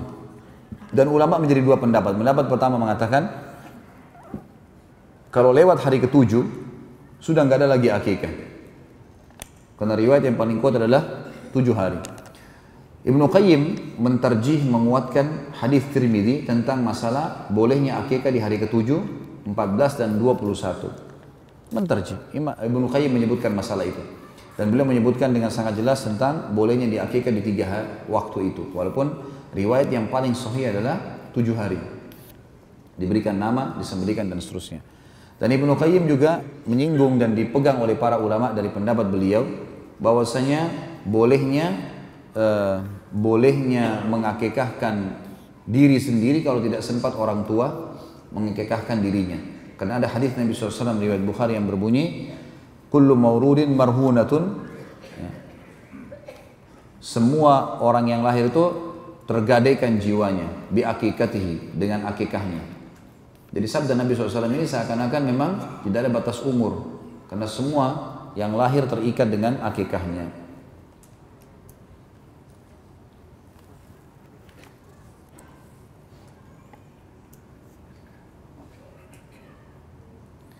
Dulu waktu kecil hampir selalu dengar nama Siti, seperti Siti Fatimah, Siti Aisyah, Siti Khadijah, Siti Hajar, Siti Sarah. Sedangkan setelah mendengar beberapa kajian Ustaz sangat uh, apa ini? Ustaz tidak sekalipun mengucapkan Siti pada Aisyah dan Fatimah. Sebenarnya apa yang dimaksud dengan Siti? Saya juga tidak tahu. Kenapa harus ada Sitinya? Mana dalilnya ada Siti ini? Yang saya tahu cuma ada di kita ya, di, mungkin di Asia Tenggara, mungkin di Indonesia, di Malaysia. Saya tidak tahu juga Malaysia, jangan bawa-bawa negara orang lah. Di Indonesia, setahu saya tidak e, di kita yang pakai Siti-Siti itu, tapi tidak pernah ada. Antum pernah dengar riwayat ada Siti Aisyah, Siti? Nah, tidak pernah Khadijah kan gitu. Allah alam apakah niatnya penghormatan atau tidak, tapi semua Aisyah, Khadijah, Fatimah radhiyallahu anhunna ajma'in ini adalah orang-orang mulia. Sunnahnya kita mengucapkan radhiyallahu anhum kalau laki-laki dan anhunna kalau perempuan. Mengapa Hajar Aswad diturunkan? Apa fungsinya bagi umat Islam? Apakah ada riwayatnya? Jangan masuk kepada hak kausalitasnya Allah. Kenapa Allah turunkan Hajar Aswad? Kenapa Ka'bah tempatnya di Mekah? Kenapa harus rumah? Kan banyak kan? Kalau mau ditelusuri banyak itu. Kenapa Allah buat padang pasir? Kenapa ada lautan? Kenapa turun hujan? Kenapa harus ada matahari? Kenapa ada malam dan siang? Ini bukan alam kita teman-teman. Antum lahir tinggal nikmati. Nah, banyak protes.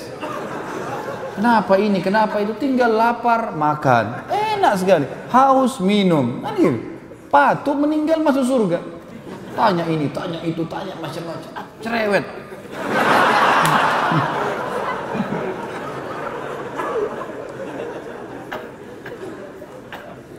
Baik, mungkin ini saya teman-teman sekalian.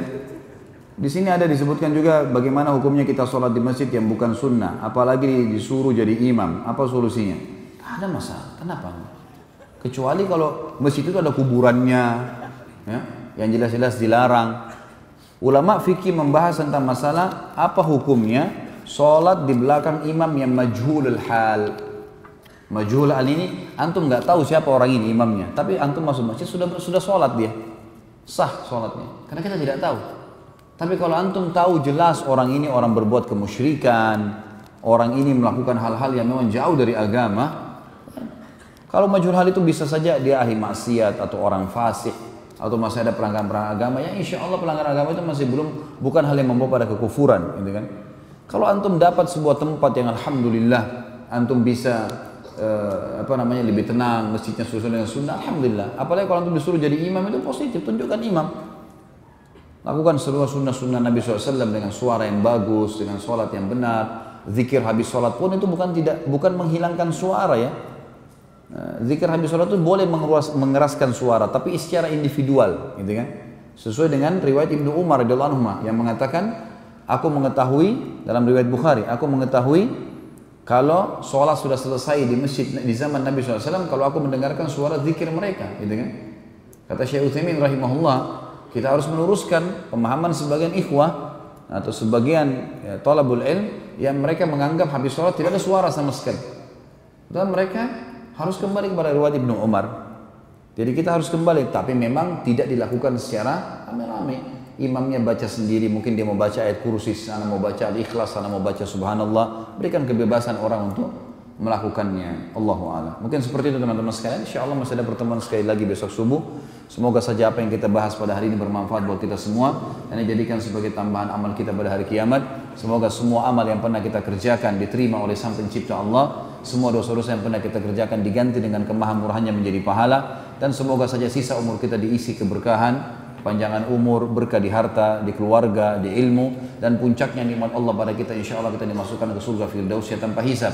Dan selalu kita doakan saudara kita di Palestina, di Syria, di Yaman, di Irak, di Myanmar, di Ahsa, di mana pun mereka, mereka berada yang sedang tertindas, semoga Allah ikhlaskan niat mereka, terima para syuhada mereka, muliakan Islam di tangan mereka, dan juga semoga Allah partisipasikan kita bersama mereka di pahala, baik dengan doa, dengan harta juga dengan jiwa kita. Dan semoga Allah dengan kemahamurannya menyatukan kita semua di surga Firdaus ya tanpa hisab, Semana ia satukan kita di majlis ilmu yang mulia ini.